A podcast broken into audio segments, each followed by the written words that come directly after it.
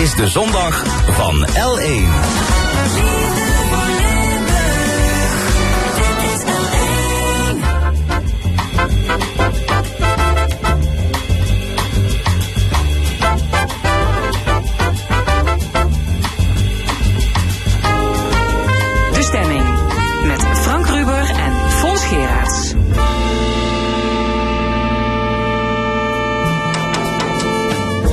Goedemorgen en welkom bij De Stemming, het interview- en discussieprogramma van L één Radio. Met vandaag, we maken de balans op van één jaar oorlog tussen Rusland en Oekraïne. Criminoloog Cyril Fijnaut schreef zijn autobiografie over grenzen. En onze media-analyst Mark Josten over kijkcijfers of de publieke taak. In ons tweede uur een ronde tafelgesprek over ongewenst gedrag op de werkvloer, over de bullebakbaas en over wat wel goed leiderschap is. Een column van Hugo Luiten en het panel met Gabrielle Heine, Cor Bosman en Mark Josten discussieert over lobbyende ex-politici en andere actuele zaken. Tot één uur is dit De Stemming. Deze maand is het één jaar geleden dat het Russische leger buurland Oekraïne binnenviel. De Russen dachten binnen drie dagen Kiev te kunnen veroveren. Maar dat was een ernstige misrekening. En nog steeds houdt de Russische krijgsmacht dapper stand, de Oekraïnse krijgsmacht. Vooral dankzij westerse wapenleveranties. We maken de balans op van één jaar oorlog in Europa met filosoof Frans Geraerts en hulpverlener Henk Donners. Heren, goedemorgen. Goedemorgen. Uh, even het geheugen opfrissen. Waarom begon Poetin op vierentwintig februari vorig jaar met die invasie, meneer Geraerts? Er zijn twee redenen voor. De ene is dat een succesvol democratisch Oekraïne hem bedreigt. Want als de Oekraïne een succesvolle democratie wordt, dan denken de Russische burgers, oh, dat wil ik ook. Dus dat probeert hij te verhinderen. Dat doet hij ook al heel lang, dat hij dat probeert te verhinderen. De tweede reden, en die is meer sinister, kwalijker, kwaadaardiger, is dat Poetin de Oekraïne als een vergissing beschouwt. De Oekraïne moet letterlijk weg. Nou, dat zijn de twee redenen. Mm, Oké. Okay. Henk Donners, uh, u was docent aan verschillende universiteiten in Rusland. Had u... In Oekraïne? Ja. Had u deze agressie verwacht? Um, vanaf tweeduizend veertien uh, lag het alleen de, de verwachting. Alleen het moment waarop het zou gebeuren, uh, dat was uh, onduidelijk. Oké. Okay. Maar het heeft niks opgeleverd, hè? Integendeel. Het zal ook niks opleveren. Nee, de economische schade is enorm. Buurlanden willen bij de NAVO. De E U maakt één front. Het zelfbewustzijn van de Oekraïners is flink opgevijzeld. Is dit een enorme mispeer van Poetin? Dat moeten we even afwachten. Dus tot nu toe is het dat zeker. Dus niets van wat hij verwacht had, komt uit. Zoals je zelf al zei, drie dagen dacht hij te winnen, we zijn een jaar verder. En de Oekraïne is aan het winnen. Maar we zijn er nog niet. Ja, nee, maar de Russen zijn bezig om een nieuw offensief voor te bereiden. He, ze willen de hele Donbass veroveren voordat die zware tanks uh, aan Oekraïne worden geleverd. Waar moet dat toe leiden, meneer Donners? Ja, kijk, wat verwacht uh, u? Poetin uh, wil geen gezichtsverlies leiden. En dus blijft hij doorgaan tot de laatste man.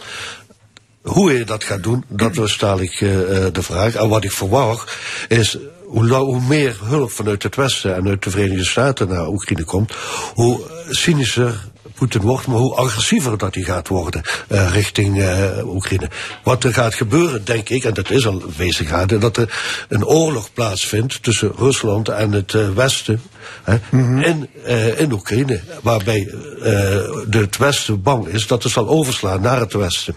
Ja, Nederland, Duitsland, Amerika, Leven. Engeland, eigenlijk alle uh, NAVO-landen gaan meer dan honderd Leopard-tanks leveren. honderdvierenzeventig. Want, zegt onze minister van Defensie, de oorlog bevindt zich in een cruciale fase. Ja. Is er geen andere optie dan doorvechten?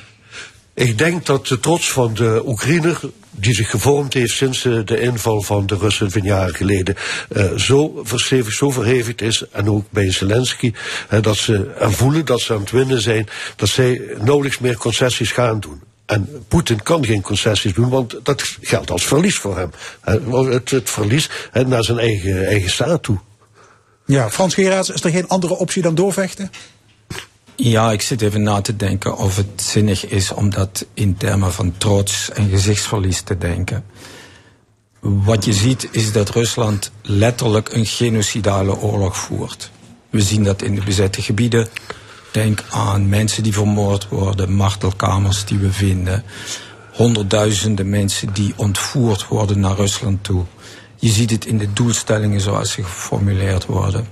Dus ik geloof niet dat dat een kwestie is van trots. Ik denk dat de Oekraïners vechten voor hun overleven.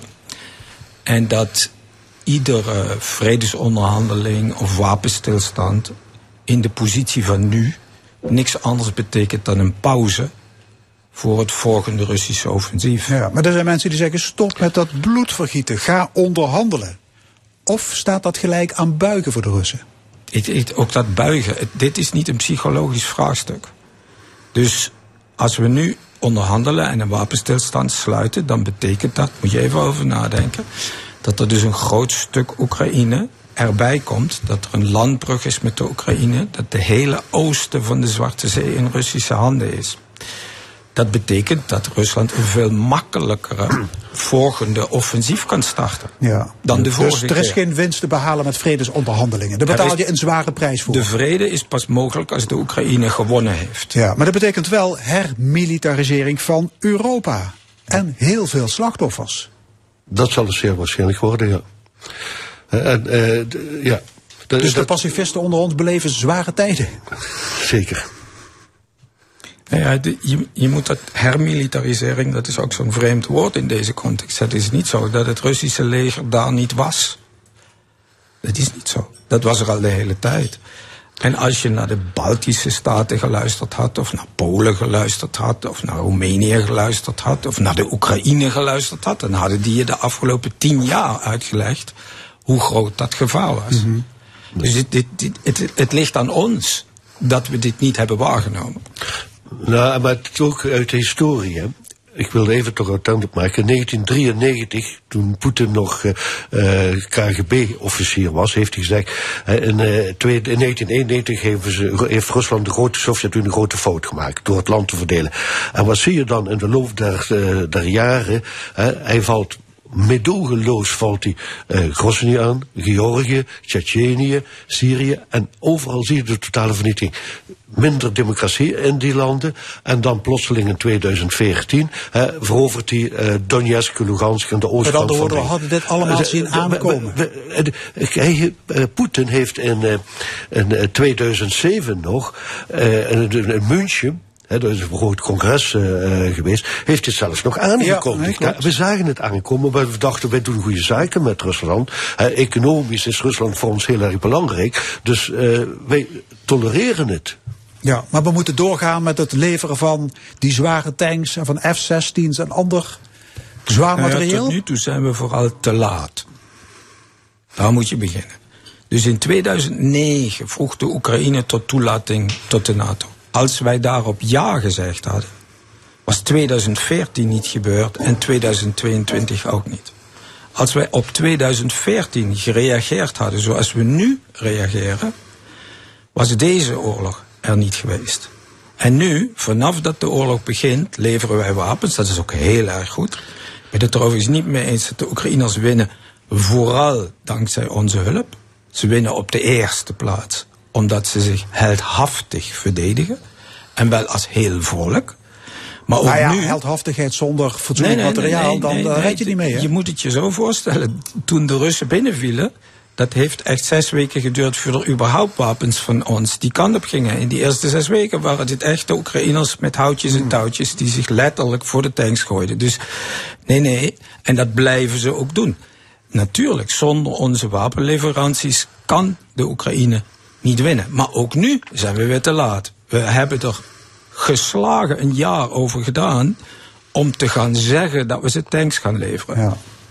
Oké, okay, dat maar goed, betekent het is dat hij dus pas in de zomer op het slappe koord. Hè? Je wilt Poetin ook niet tegen de haren instrijken. Hoezo niet? Die man omdat valt het een buurland kan, binnen kan escal- met genocidale om, bedoelingen. Nou ja, omdat het heel makkelijk kan escaleren. Ja, de man is dat toch gestoord genoeg om kernwapens in te zetten. De hele tijd dat het heel makkelijk escaleert. Maar we zijn nu een jaar verder. We zijn ondertussen vijf van die zogenaamde rode lijnen over en er escaleert niks.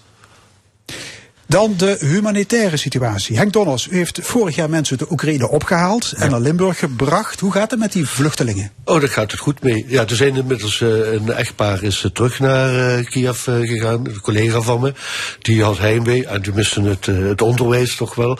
En uh, de andere vijf uh, die uh, leven gelukkig op hun manier hier in het zuiden. Ja.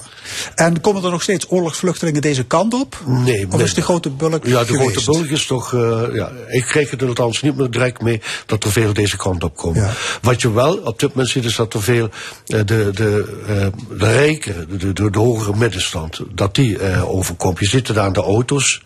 En er verschijnen plotseling allemaal uh, auto's met Oekraïns uh, nummerbord. En dat je ziet wie die be, uh, besturen, dat zijn over het algemeen, uh, ja, uh, laat ik zeggen... De beter gesitueerden. De, de, de beter gesitueerden. En hoe, kom, en hoe, komt, dat? hoe komt dat? Uh, door uh, uh, ja, de weg te weten, hoe kom ik op een uh, gemakkelijke manier de grens over. Hmm. En ja, dat zal met veel geld gebeuren, denk ik. Want ze, er moet dus toch dienstplicht?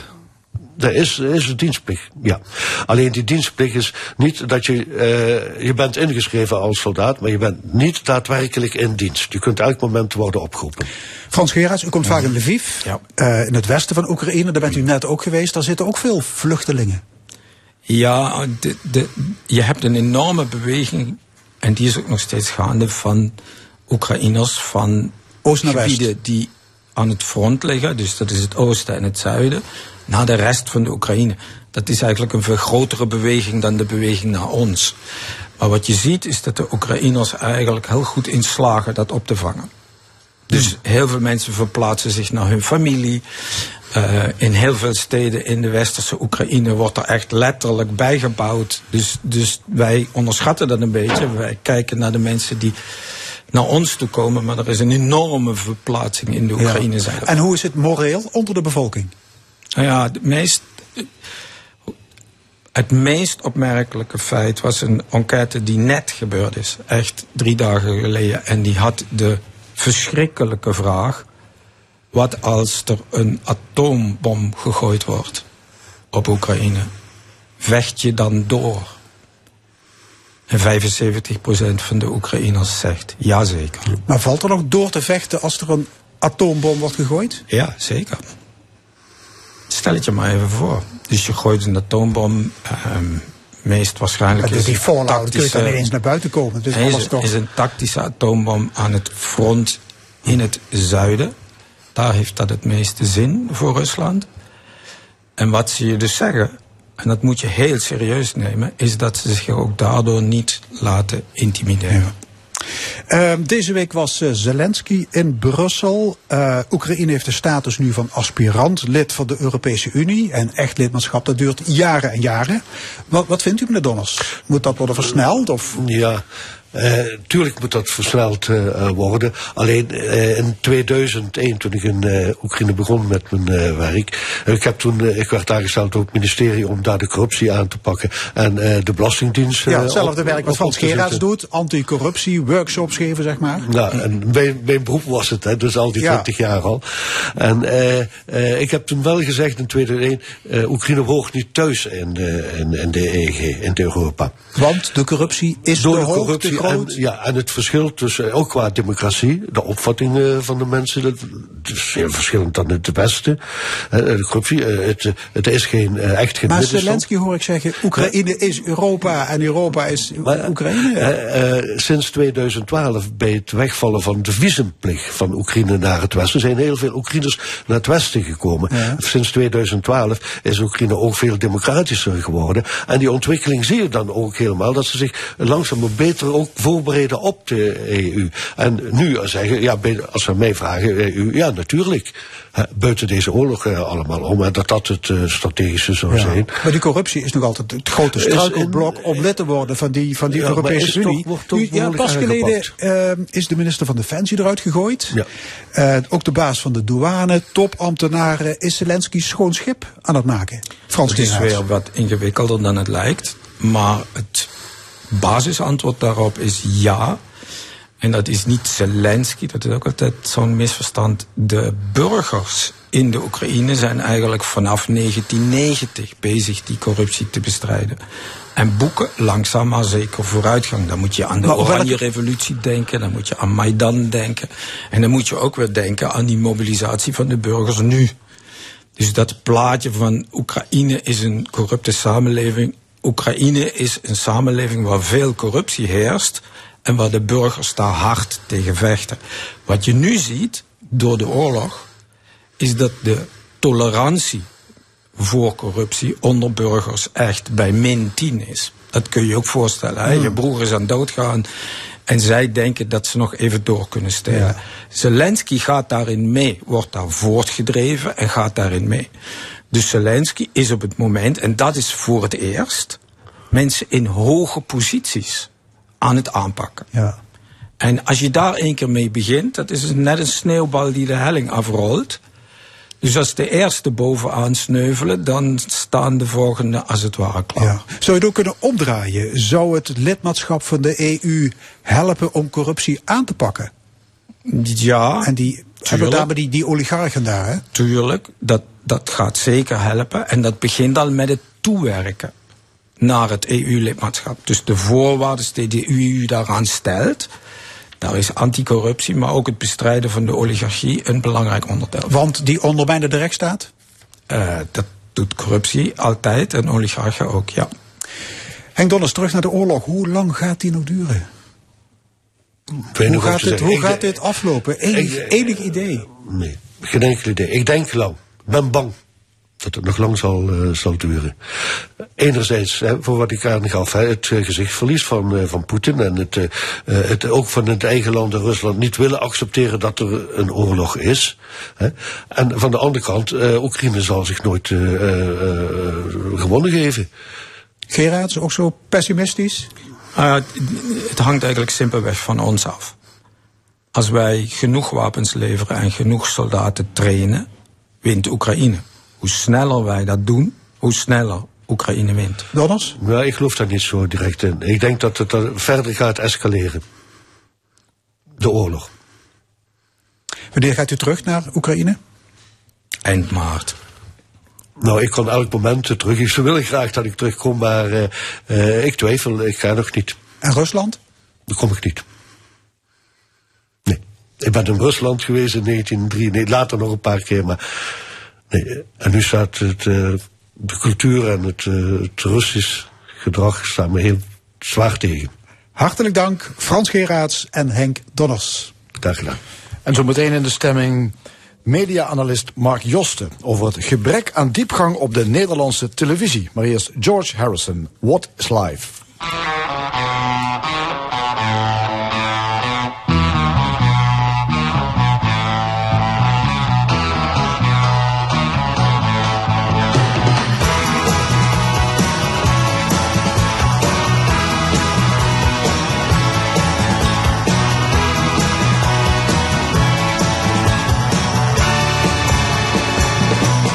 What I feel, I can't say.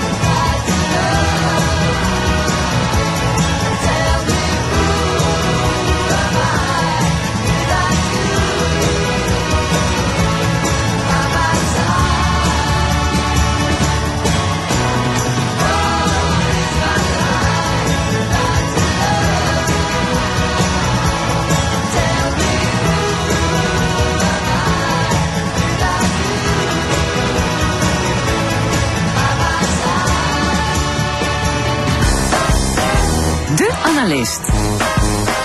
Vandaag met media-analyst Mark Josten. Goedemorgen Mark. Ja, goedemorgen Frank. Ja, ik had het al verklapt. We gaan het zo meteen hebben over de Nederlandse televisie. Ja. Eh, over de diepgang die eh, daar misschien wellicht ontbreekt. Maar eerst iets anders. Eh, ook tintje Limburgs nieuws van afgelopen week. Jacques Vriens, kinderboekschrijver, die heeft bedreigingen over zich heen gekregen naar aanleiding van de steun die hij betuigde aan Pim Lammers, kinderboekenschrijver, want die had ook weer doodsbedreigingen gekregen. Uh, ja, na de politici, de wetenschappers, de journalisten zijn nu, nu ook de kinderboekenschrijvers aan de, aan de beurt. Wat, wat is er aan de hand? Ja, dit, dit, dit is echt heel ernstig. Ik bedoel, er is natuurlijk, we hebben het virus van de bedreiging en zijn algemeenheid. Dat, uh, ja, dat... Dat kan gewoon niet, uh, wat op dat uh, terrein gebeurt. Maar hier is ook nog iets bijzonders aan de hand. He, die schrijvers, dat, uh, dat, dat is sinds die Pim Lammers-zaak... Uh, dat, dat gaat vooral over dat schrijvers proberen zich in te leven in kinderen die dingen meemaken. En in dit geval gaat het toch over dingen die raken aan pedoseksualiteit.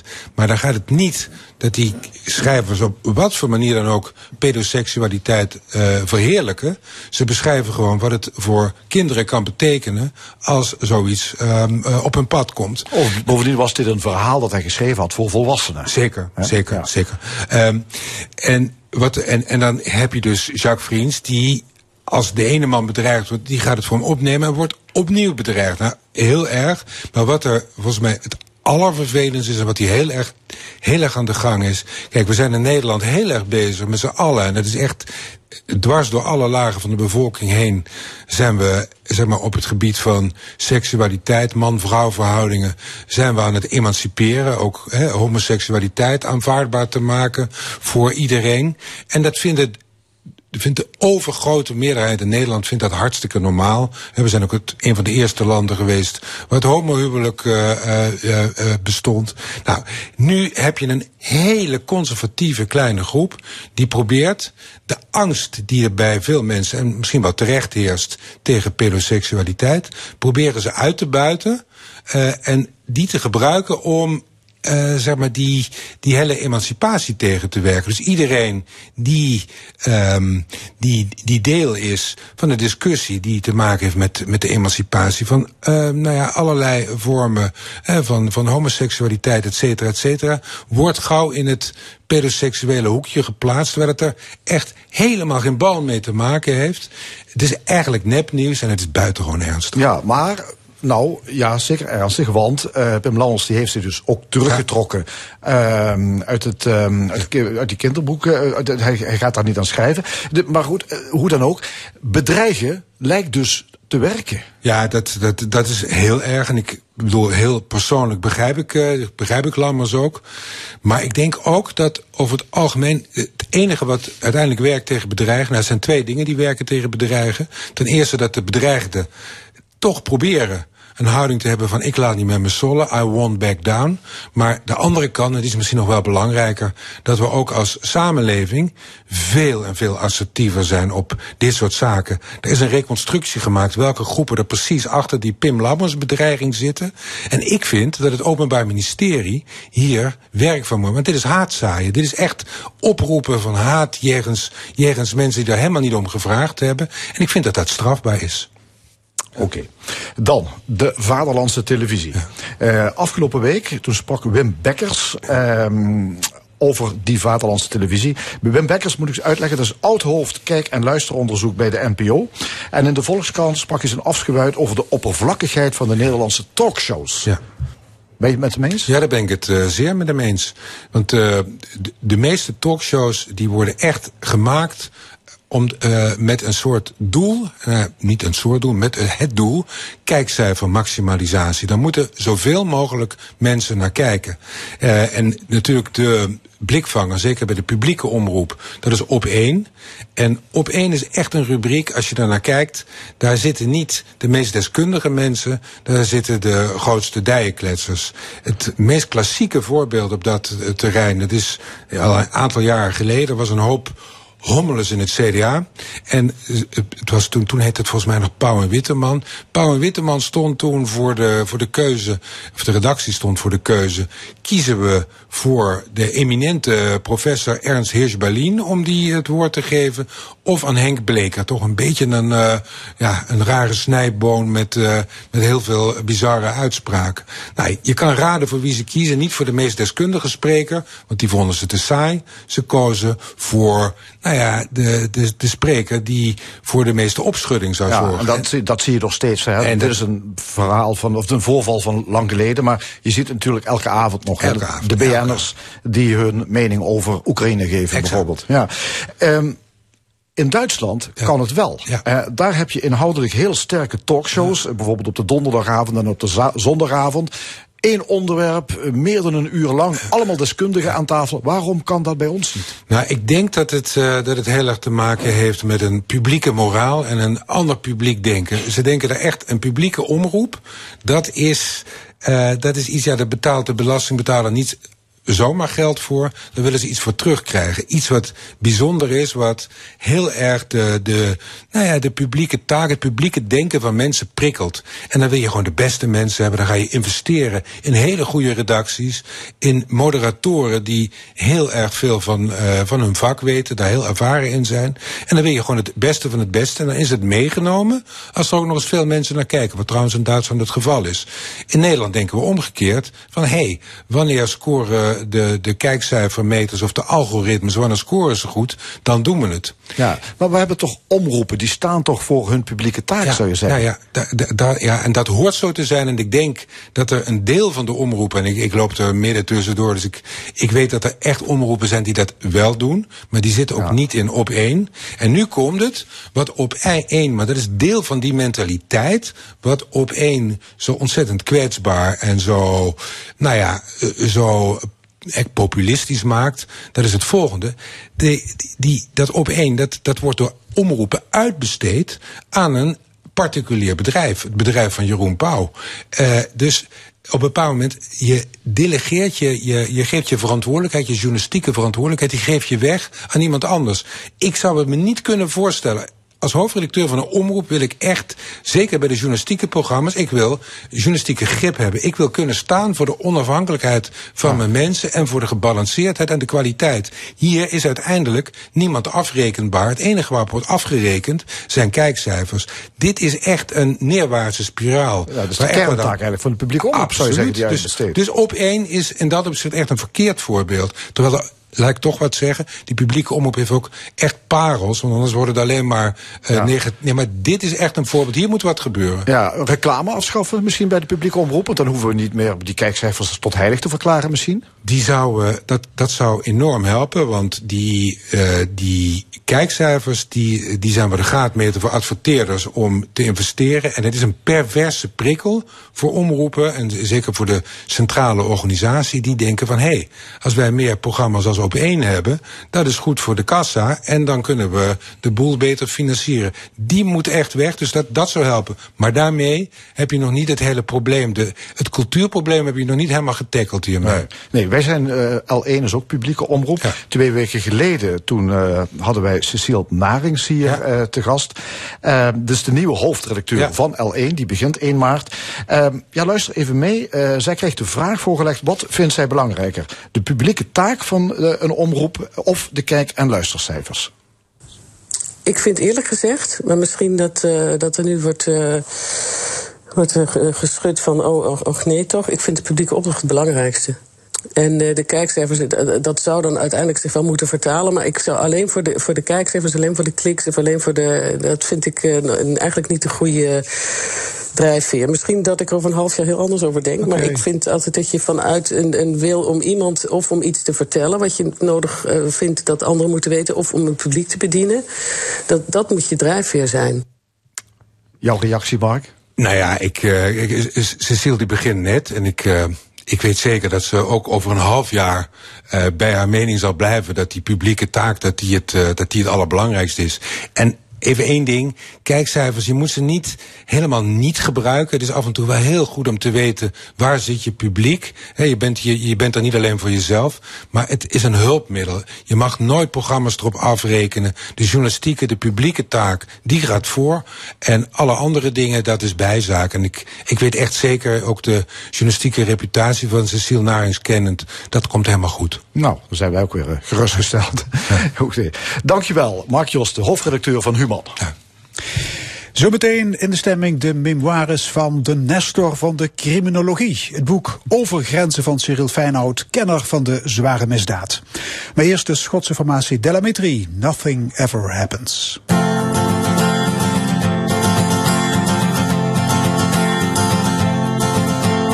Post office clerks put up signs saying position closed. And secretaries turn off typewriters and put on their coats. And janitors padlock the gates for security guards to patrol.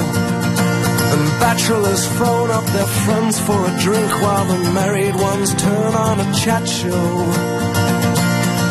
And they'll all be lonely tonight and lonely tomorrow. Gentlemen, time please, you know we can't serve anymore. Now the traffic lights change to stop when there's nothing to go. And by five o'clock everything is dead, and every third car is a cab. And ignorant people sleep on their beds like the dope white mice in the college lab. And nothing else happens, nothing happens at all. The needle returns to the start of the song, and we all sing along like before. And we'll all be lonely tonight and lonely tomorrow. Telephone exchanges click while there's nobody there. The Martians could land in the car park and no one would care. Closed circuit cameras and department stores shoot the same movie every day. And the stars of these films neither die nor get killed, just survive constant action replay. And nothing ever happens, nothing happens at all. The needle returns to the start of the song, and we all sing along like before. And we all lonely tonight and lonely tomorrow.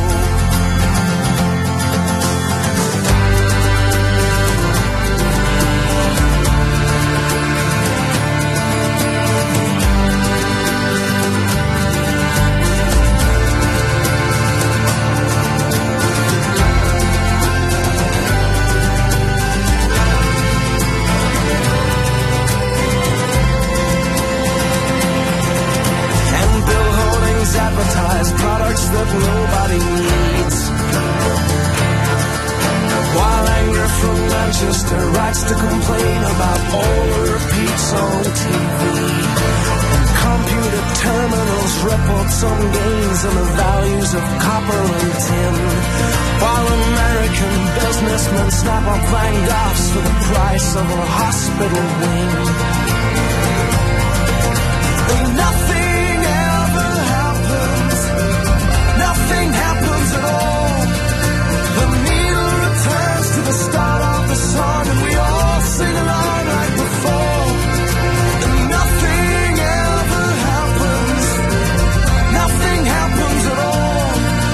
They'll burn down the synagogues at six o'clock, and we'll all go along like before. And we'll all be lonely tonight and lonely tomorrow. Nothing Ever Happens, Del Amitri.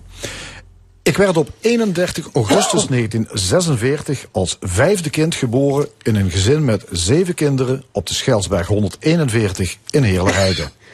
Zo luidt de eerste zin uit de pas verschenen autobiografie van Cyril Fijnaut, prominent wetenschapper op het terrein van de criminologie. Eén zin, vijf getallen.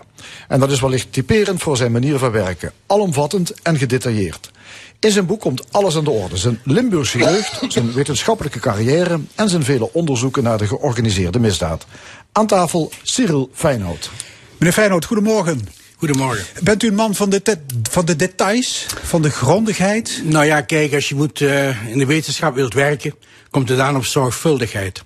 En dat heeft toch veel te maken met het feit dat je dan ook wel gedetailleerd moet omgaan met het onderwerp dat je behandelt. Ja, en dan in grote je... lijnen kan iedereen wat kletsen en zwammen, maar in de wetenschap komt het erop aan of het ook klopt op de details. Ja, hè? Maar dan krijg je een dikke pil van zeshonderdvijfenvijftig bladzijden. Was ja. dat niet schrikken voor de uitgever van het boek? Nou ja, ik dacht, wat een... komt die Fijnaut mee aanzetten? Nou, Mark Spijkers ken ik al een tijdje en hij mij ook wel. En uh, we hadden afgesproken, dacht ik, driehonderd bladzijden. Ja, er waren er driehonderd meer. Maar ik heb hem gezegd bij de presentatie, als ik echt serieuze boekjes schrijf, dan tellen ze tussen de elfhonderd en de twaalfhonderd bladzijden. Dus zeshonderd bladzijden is eigenlijk nog hè, een schappelijk ja. aantal. Heeft het niet iets hoovaardigs? Zo'n, zo'n vuistdikke autobiografie? Nee, voor mij helemaal niet. Ik denk dat het een accurate weergave is. En het is toch een monument dat je voor jezelf opricht? Nou ja, dat is niet alleen voor mezelf geschreven. Hè? Ik bedoel, in mijn omgang met mensen de voorbije tien, vijftien jaar, als ik ze vertelde over wat ik links rechts had meegemaakt, die drongen allemaal erop aan, Cyril, schrijf het nou eens op, want als je eenmaal ondergronds gaat, kan niemand dat meer hè, ja. in herinnering roepen. Want je zet jezelf in het middelpunt, daar had u verder geen last van, of moeite mee? Of... In het begin wel, hè. In de wetenschappelijke wereld cijfer je jezelf ja. als het ware als persoon uit, hè. Is wel een beetje overdreven eigenlijk, maar goed, dat is wel een beetje het uitgangspunt. En hier sta je in het middelpunt, en dat is wel verschillend. Je perspectief op jezelf is een heel ander dan je gewend bent. Hoe kwam je op het idee om uw memoires te schrijven? Nou, op de eerste plaats omdat mensen me aanporden om het een keer op te schrijven en al die onderzoeken. Dat was een reden. Een tweede reden is dat ik merkte dat, juist omdat ik altijd in België en Nederland gewerkt heb, dat een aantal mensen of in België of in Nederland geen idee hadden wat ik eigenlijk deed of gedaan zou hebben. En dat het goed zou zijn om het een keer op een overzichtelijke manier bij elkaar te brengen. En een derde reden was eigenlijk een goede vriend van me in de Verenigde Staten, Gary Marx. Die heeft altijd artikelen geschreven over zijn loopbaan. En vooral ook om, enfin, om twee redenen eigenlijk. De eerste reden is, hè, wat gebeurt er eigenlijk aan universiteiten als het aankomt op hè, het uittekenen of het uitwerken van een academische loopbaan? En op de tweede plaats om jonge onderzoekers bij te praten over wat hen te wachten kan staan als ze zo'n carrière eh, ambiëren. Okay. Ja. U bent eh, geboren en getogen in Heerlen, vlakbij de Oranje Nassomijn en de Brunsumer Heide. Precies. Vader, ja. moeder, zeven kinderen. Was het krap in huizen Fijnaut? Ja, ik denk het wel. In de naoorlogse tijd zeker. Hè? Ik bedoel, mijn moeder zei altijd, hè, we leven in fiere armoede. Hè? In fiere armoede. Dan weet je het wel. Ja. Hè? Maar hey, goed, gelukkig kunt... had ik aan mijn moeders kant een vrij vermogende familie uit Brunsum. Dus dat was wel backing. Maar uh, in de kern was het natuurlijk, zoals voor veel mensen hè, na de oorlog, fiere armoede. Ja. U kunt ze nog veel herinneren. De pungels op de rug van de mijnwerkers. Ja. Pianoles van mevrouw Gorsek. Het opdreunen van de catechismus. Zeker. Hoe, ja. hoe was uw jeugd? Nou ja, ik denk, voor mezelf denk ik wel dat ik een gelukkige jeugd had. Ja? Maar je voelde wel, als ik er achteraf op terugkijk toch met name, dat het wel een afgemeten wereld was. Hè. Ik bedoel, het Afge- was thuis. Wat bedoelt u afgemeten? Nou, het was thuis, Kleine het was op wereld. School, het was op de, in de kerk. Hier of daar in een jeugdvereniging. En dat was het dan ook wel. Hè? Ja. Een kleine wereld eigenlijk. En met veel discipline. Hè? Bij, bij, bij ons thuis, mijn vader bij de politie. Mijn moeder was op kostschool geweest, hier in Heer, vlakbij Maastricht. Dus ze waren aan de gedis, dis, gedisciplineerde kant. Ja. Op school was het dan niet anders, bij de verkennerij ook niet. En in de kerk ook niet. Hè? Dus uh, ja. dat was een hele andere wereld dan, dan vandaag. Uw vader was bij de politie, zei u. Ja. U bent later uh, hetzelfde gaan doen. Zeker. Vertelde uw vader spannende verhalen over zo'n vak? Dat u in zijn voetsporen bent getreden? Nou, mijn vader kon inderdaad wel goed vertellen. En ik hing ook wel aan zijn lippen. En niet alleen ik, ook mensen uit de buurt of in de familie. Hè, over wat hij zo allemaal meemaakte. Wat ook wel speelde was, mijn vader had eigenlijk een, een vrij uh, gezaghebbende rol op Heerlen Rijden. Hij was postcommandant een tijd lang daar op het, op het bureau, vlak bij de kerk of Heerlen Rijden. En uh, hij stond eigenlijk heel positief, positief tegenover heel veel mensen. Mm. En genoot daarom ook aanzien in die kringen. Okay. Dus of het nou was, uh, dat we zeggen, in de, in de middenstand van Heerlen, of het was op het woonwagenkamp op Heerlen Rijden. Hè. Ik zie me nog daar lopen aan de hand van mijn vader, tussen de lange honden en de woonwagens, op het woonwagenkamp van Heerlen Rijden. En hij, al die mensen die behandelden die heel, heel eerlijk en, en gelijkmatig. En daardoor genoot hij ook wel aanzien daar. Ja. En dat U... proefde ik wel, dat zo'n een politieman, hè, die zo, zoals hij, dat hij eigenlijk voor een samenleving, ook voor een kleine samenleving, als hier op Helerheide, eigenlijk veel uh, kon betekenen. Ja. U bent gaan werken bij de politie in Tilburg. Ja. En dan, je gaat er snel doorheen, ja. studeren in Leuven, terug naar de politie, ja. ambtenaar op justitie en een zesentachtig hoogleraar criminologie in Rotterdam. Ja. Kon u moeilijk kiezen tussen praktijk en theorie? Vond ja, je dat ging, geschipper? Ik, ik ben naar Leuven gegaan eigenlijk omdat ik zag in Tilburg, we hebben het over Tilburg negenenzestig... dat de politie eigenlijk veel moeite had om zich aan te passen aan nieuwe maatschappelijke ontwikkelingen. Wacht even, Tilburg negenenzestig, de Karl Marx Universiteit. Zeker, ja, ik, was, uh, ik ben in augustus, uh, in september achtenzestig naar Tilburg gegaan. En in februari wordt daar de universiteit bezet. En om te voorgeven kalken ze Karl Marx Universiteit. Deed u daar mee? Was u ook een rode? Nou ja, ik had al meegelopen in demonstraties in Parijs in negentien vierenzestig. Dus ik wist wel een beetje wat er leefde aan de universiteiten. Maar ja, toen was ik natuurlijk wel politieman, jong inspecteur van politie. En Van Rijen, de hoofdcommissaris, zei tegen mij: Cyril, doe je uniform eens uit en ga eens kijken wat er op de campus uh, los is. Oh, dat was een beetje infiltrant voor de politie? Het was meer observant. Hè. Obs- ik deed observant. niet een infiltratie okay. in, in allerlei bewegingen, maar ik observeerde het wel. Ja. En uw eerste grote klus was de parlementaire enquêtecommissie opsporingsmethoden. Beter gezegd, beter bekend als de I R T-affaire. Ja. U moest de georganiseerde misdaad in dit land ja. in kaart brengen. Uh, En uw conclusie was, de zware criminaliteit groeit en bloeit en pas op voor de vervlechting van de boven- en de onderwereld. Dat rapport sloeg in als een bom. Ja, nee, dat is ook zo. Ja. En ja, dat had ook veel te maken met het feit dat veel mensen in Nederland niet wilden weten dat er in de schoot van Nederland een dergelijk probleem aan het ontstaan was. Ja. Maar ik had het al zien groeien in Rotterdam, Rotterdamse haven. He, als je dat je daarin verdiepte, de jaren zeventig, tachtig, en dat deed ik toen ik op Erasmus hoogleraar was, ja, dan zag ik gewoon dat de Rotterdamse haven niet alleen in de problemen dreigde te komen, door de trafieken van alle mogelijke illegale spullen, in, binnen en buiten.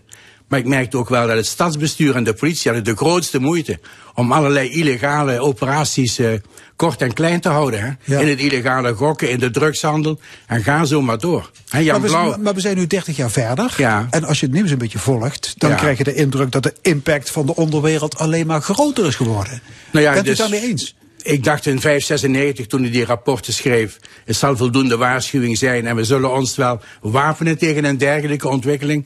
En eigenlijk moet ik vaststellen dat het onvoldoende is gebeurd. Ze hebben niet geluisterd naar Cyril Fijnaut. Nou, ze moeten niet per se naar mij luisteren, maar ze hadden ook moeten luisteren naar anderen, hè, die in Nederland wel voelden en merkten wat er gaande was. Zoals uh, een commissaris in Rotterdam ja. en een Erik Noordholt in Amsterdam. Die waren heus niet zo dom. Hè, maar de grote vraag is, zagen. zijn we nog opgewassen tegen de grote macht van de drugsindustrie?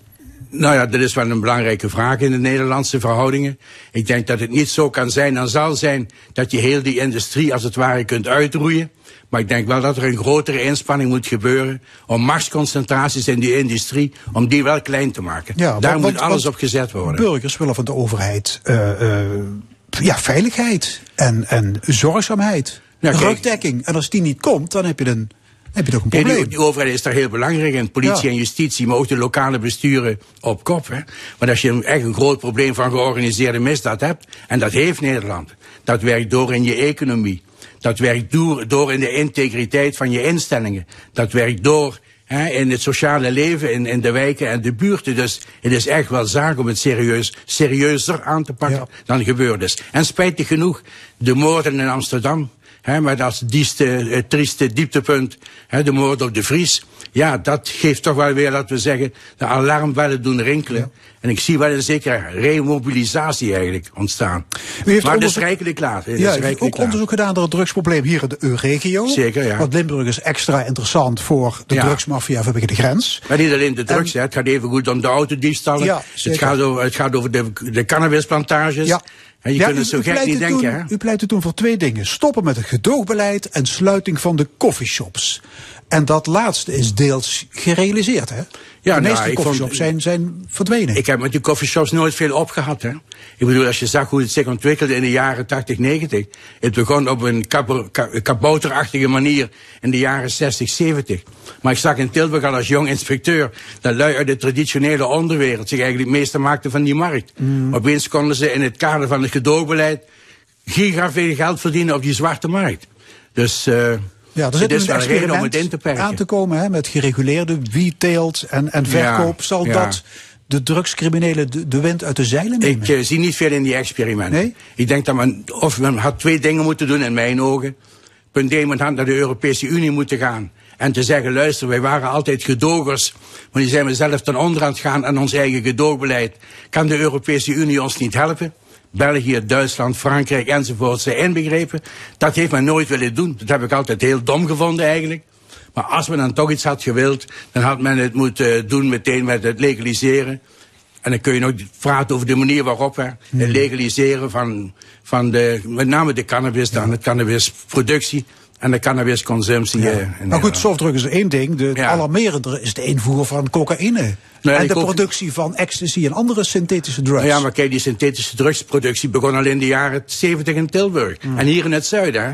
Dus dat is echt allemaal niet zo heel nieuw. Ja. De cocaïne in Rotterdam, die werden vanaf de jaren tachtig op vrij grote schalen ingevoerd. Hè? Het heeft nu nog een grotere... Dat zeggen amplitude gekregen, ook omdat het gebruik natuurlijk zo enorm is geworden, zeker van de cocaïne. Hè? Ja, in uw boek krijgt de recherche veel aandacht. Ja. Daar is flink op bezuinigd. Ja. Is daardoor de kwaliteit van de recherche te zeer aangetast? Nou ja, in de jaren, negentig, jaren tachtig, negentig hebben we die centrale recherches, ik zou bijna zeggen de nekslag gegeven, afgebouwd. En dat heeft denk ik heel veel negatieve gevolgen gehad. En het heeft lang geduurd, tot in deze, begin deze eeuw eigenlijk, om terug een recherche op te bouwen. Zowel in de grote steden als op landelijk niveau. Ja, ik las deze week in de krant dat, uh, dat ze kampen met personeelsgebrek, de recherche. Ja, nee, en agenten is... kiezen niet voor de recherche omdat ze daar financieel op achteruit gaan. Ja, dat, dan dus missen het... ze die onregelmatigheidstoeslagen. Nou ja, ik heb het samen met de vakbonden, al twintig jaar geleden ook ben ik erover begonnen. Ja. Door, via de C A O's zien jullie eigenlijk de opsporing, de nek om aan draaien. Maar als de opsporing niet functioneert, functioneert de vervolging niet. Functioneert de rechtsprekende macht niet. Dus je moet wel heel goed weten wat je doet. En dan heb ik dus geijverd met de vakbonden rond tweeduizend tien... om de speciale uitloopschalen te maken voor rechercheurs. Ja, dat heeft maar niks, dat was op, te onvoldoende geholpen, op te kleine schaal. En ja, de politieleiding in het korps, nationale politie... heeft dat denk ik ook laten versloffen. Hè? In plaats van dat meteen aan te pakken in tweeduizend tien, tweeduizend elf... toen het korps werd opgericht... hebben ze dat gewoon toch laten hangen eigenlijk, dat probleem. Met de gevolgen die we nu dan hebben. Hmm, dus er moet gewoon geld bij. Voor die rechercheurs. Nou ja, ik weet niet of er alleen geld bij moet voor die rechercheurs. Maar moet denk ik het korps ook wat andere leest is goeie. Hè? Ja. Uh, Men heeft gezworen tien jaar lang bij de, bij de heilige wijkagent. En ik ben voor, voor wijkagenten. Maar je moet niet een hele korps axeren op wijkagenten en wijkteams. In een wereld waarin wij leven. Hè? Ja. Dus Bl- blauw op straat is prima, maar de recherche is mensen nou, dat is zo complementair. Belangrijk. Een goede recherche heeft, een, heeft bl- ik zeg nooit blauw op straat. Een goede recherche heeft gewoon politiemensen nodig in wijken en in buurten en zo. Absoluut onmisbaar. Maar je moet niet het hele korps axeren op wijkteams. Hè. Dat is echt te gek voor woorden eigenlijk. En dat is tot nu toe voor een groot deel gebeurd eigenlijk genoeg. U heeft de smaak te pakken van het schrijven. Want ja. uh, er zitten nog twee boeken aan te komen. Uh, eentje over de ontwikkeling van de zware misdaad in Nederland. En dat... eentje over de politie in België. Ja. Nou ja, het eerste boek is eigenlijk een beetje een antwoord op de vragen die u stelt.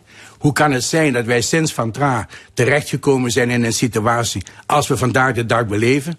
Dat wil ik toch eens nauwgezet reconstrueren, ja. gedetailleerd, zodat niemand, iemand die het toch blijft ontkennen, er niet onderuit kan te erkennen dat er hele zware strategische fouten zijn gemaakt in de voorbije twintig jaar, waardoor we nu in deze problemen zitten. En het andere boek is eigenlijk een boek dat ik al veertig jaar geleden had moeten schrijven. Eigenlijk mijn proefschrift in Leuven. Maar dat heb ik toen niet geschreven, heb ik een ander proefschrift geschreven.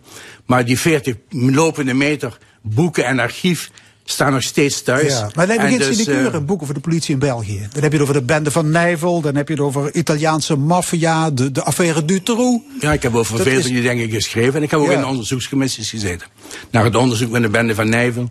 In de, de, de, voor het parlement heb ik de analyses gemaakt uh, van, de, van de politie en de openbaar, politie, justitie, openbaar bestuur. Naar de verdwijning van Julie en Melissa. Twee van die meisjes die in die affaire een grote uh, rol speelden. En ik heb nog onderzoeken gedaan voor de commissie uh, mensenhandel, vrouwenhandel in België. Ja. En met een overslag naar Nederland, met name naar Rotterdam. Is België te vergelijken met Nederland? Oh, in een aantal opzichten zijn... wel, ja? ja. En als je natuurlijk kijkt naar de hele drugsindustrie. Een paar jaar geleden hebben we... Ja, en Brice de Ruyver, een collega uit Gent, en ook ikzelf het initiatief genomen om nou eens een studie te maken over wat er werkelijk los is. En dan moet je gewoon vaststellen dat de drugsindustrie helemaal geïntegreerd is geraakt tussen de illegale drugsindustrie tussen Nederland en België en ook expandeert.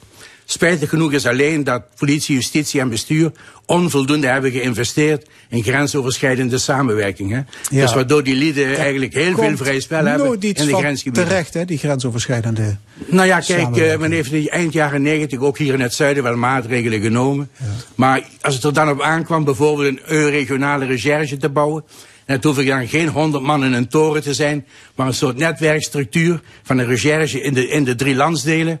Je kreeg er de handen niet voor op elkaar. Mm. Iedereen wilde zijn eigen mannetjes en vrouwtjes houden. Iedereen was bang dat zijn soevereiniteit werd ingeperkt. Maar in feite was het gewoon kinderachtig als je het afzet tegen de problemen die hier spelen.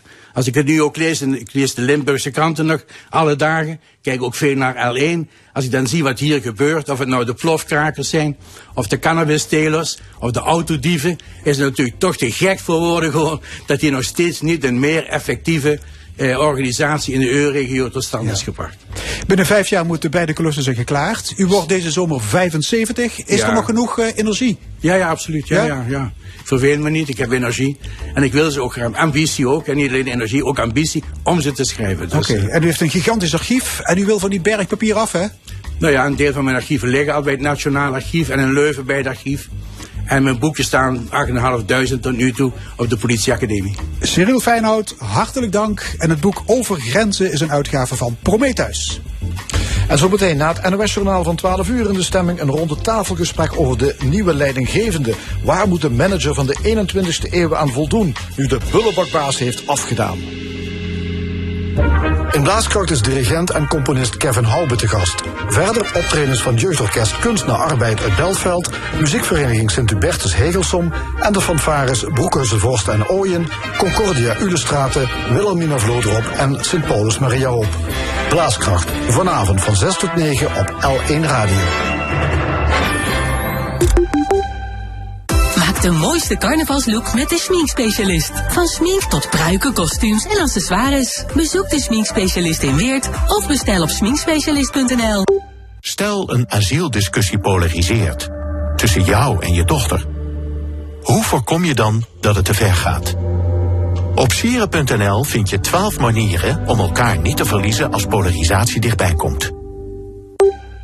Verras je Valentijn of iemand anders die je lief is. Juist nu. Met een groot chocoladehart, een wensplaat met een eigen tekst of liefdevolle chocolaatjes. Wees dit jaar extra lief voor elkaar. Met onze chocolade. Veilig op weg met de Univé-app. Hoe veiliger je rijdt, hoe meer je wordt beloond. Rij je mee?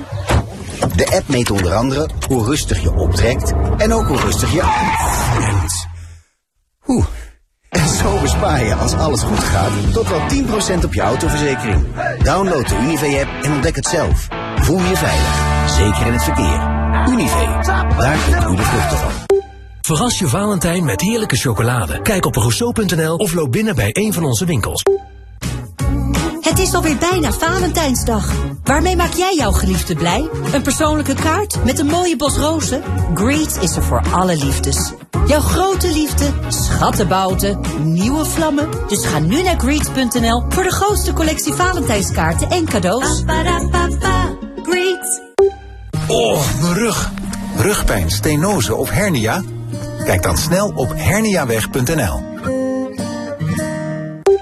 Nu vijftig procent korting op je tweede kaart. W O Z meldpunt n l. Is uw W O Z-waarde te hoog? Maak gratis bezwaar en bespaar direct tot honderden euro's. Ga naar W O Z meldpunt n l. Kia Carnaval bij Janssen Terres. Profiteer van voordeel tot wel drieduizend euro op een nieuwe Kia. En natuurlijk met zeven jaar garantie. Kijk snel op janssen terres punt n l slash Kia. Vraag naar de voorwaarden. Dit is L één met het nieuws van twaalf uur. Michel Koenen met het N O S-journaal. Een meisje van zeventien uit Doetinchem is gisteravond bij een auto-ongeluk om het leven gekomen. Ze zat met drie andere jongeren in de auto toen ze tegen een boom botste bij Westendorp in de Achterhoek. De andere inzittenden, tussen de zestien en twintig, raakten zwaar gewond. De auto raakte door nog onbekende oorzaak van de weg en botste daarna tegen een boom. De gewapende man die gisteren vlak voor het begin van de Miss België-verkiezing werd opgepakt, was samen met een Nederlandse vrouw en ook zij is opgepakt. Het is niet duidelijk of ze op de hoogte was van de plannen van de man van zesenveertig. Hij had meerdere vuurwapens en een kogelwerend vest bij zich. De man zou eerder die middag met een aanslag hebben gedreigd. Zijn motief is nog altijd niet duidelijk. In het theater in pretpark Plopsaland, waar de misverkiezing plaatsvond, werd korte tijd ontruimd. De wedstrijd ging daarna alsnog door. In het zuidoosten van Turkije gaan leden van het Nederlandse reddingsteam vandaag een laatste poging doen om overlevenden uit het puin te halen. Na vandaag is de kans op overlevenden zo klein dat doorzoeken geen zin meer heeft, zegt de teamleider. En zes dagen na de aardbevingen zijn in Turkije nog meerdere mensen levend onder het puin vandaan gehaald. Het dodental van de bevingen in Turkije en Syrië is inmiddels opgelopen tot ruim achtentwintigduizend. De V N denkt dat dat aantal nog zal verdubbelen. En de nieuwe voorzitter van de Britse publieke omroep B B C ligt onder vuur. Richard Sharp had een lening van achthonderdduizend pond geregeld voor oud-premier Boris Johnson en had daar bij zijn sollicitatie niks over gezegd. Een parlementscommissie vindt dat hij het vertrouwen heeft geschaad. Hij zou zijn positie moeten heroverwegen. Het weer nog, eerst grijs, later ook wat opklaringen. De zon laat zich dan zien, het is acht tot tien graden. Ook morgen eerst grijs en later zon en een graad of elf. De dagen daarna blijft het zacht, met af en toe zon en 's nachts kans op een gaatje vorst. Dit was het N O S Journaal. Van mini-tractoren tot grondverzetmachines, hoogwerkers en verrijkers. Met Bosmans Machines wordt je werk makkelijker. Huur, koop of lease. Supersnel geleverd uit ons ruime assortiment. Niks zeveren, snel leveren. Kijk op bosmansmachines punt n l. Spaar nu bij Jan Linders voor gratis carnavalsontbijtbordjes. Onmisbaar tijdens het ontbijt. En een feestje om van te eten. Voor een goed begin van jouw vaste lovend. Spaar ze alle vier. Nu bij Subaru Eusen. De volledig elektrische Subaru Solterra. Maak kennis met deze prachtige S U V. Geniet van een proefrit en kom naar onze showroom in Ransdaal. De nieuwe Subaru Solterra. Kijk op eusen punt n l. Nu gratis bij Jan Linders. Carnavalsontbijtbordjes. Spaar ze alle vier. Het is alweer bijna Valentijnsdag. Waarmee maak jij jouw geliefde blij? Een persoonlijke kaart met een mooie bos rozen? Greets is er voor alle liefdes. Jouw grote liefde, schattenbouten, nieuwe vlammen. Dus ga nu naar Greets punt n l voor de grootste collectie Valentijnskaarten en cadeaus. Wat het juiste hoortoestel voor je doet, het verandert je leven. En toch hoeft het je niets te kosten. Want Van Bokstel Hoorwinkels vergoedt tijdelijk de kosten die uw zorgverzekeraar niet vergoedt. Eigen risico en kosten oplaadbaar mogelijk van toepassing. Informatie en voorwaarden op van bokstel hoorwinkels punt n l. Nu vijftig procent korting op je tweede kaart. Het is final sale bij Gozens met kortingen tot vijftig procent op de mooiste meubels. Met tweeëntwintig woon- en slaapwinkels is er altijd een winkel bij jou in de buurt. Ontdek nu onze sale op gozens punt n l. Gozens, eindelijk thuis. Zonder gedoe, verkocht. Ik wil van mijn auto af punt n l. Ontdek de final sale bij Gozens. Nu tien procent korting op alle banken en eetkamerstoelen. Zaterdag achttien februari, vanaf elf uur, de brandbeer boetegewone boetezitting. Live op L één T V, L één Radio en onze online kanalen. De brandbeer boetegewone boetezitting wordt mede mogelijk gemaakt door onze trotse partners Brandbier, Stadion Uitzenden, Daniel Strap Innovatie, New Energy Systems, Hair Science Clinic, Wheeler, Bosmans Machines en D M D Verhuur. Dit is de zondag van L één.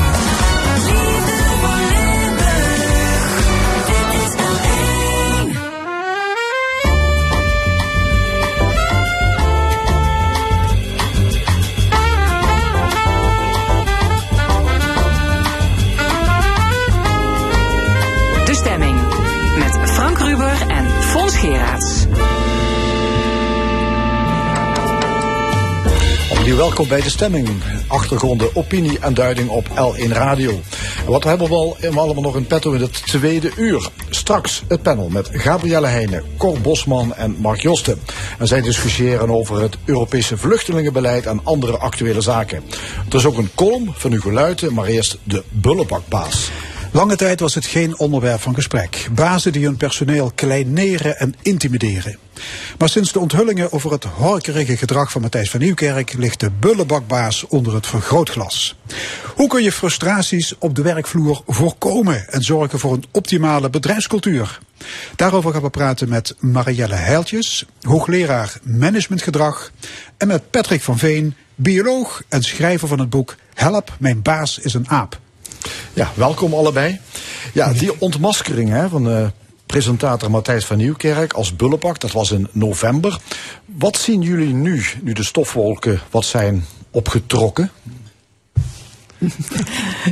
Over Matthijs of in nee, zijn algemeenheid? Over de baas, de leidinggevende. Ja, volgens mij was de discussie al wel ouder dan mm. Matthijs van Nieuwkerk. Alleen nu hoor je er steeds meer over doordat bekende Nederlanders Uh, ontmaskerd worden, zoals ze dan zeggen.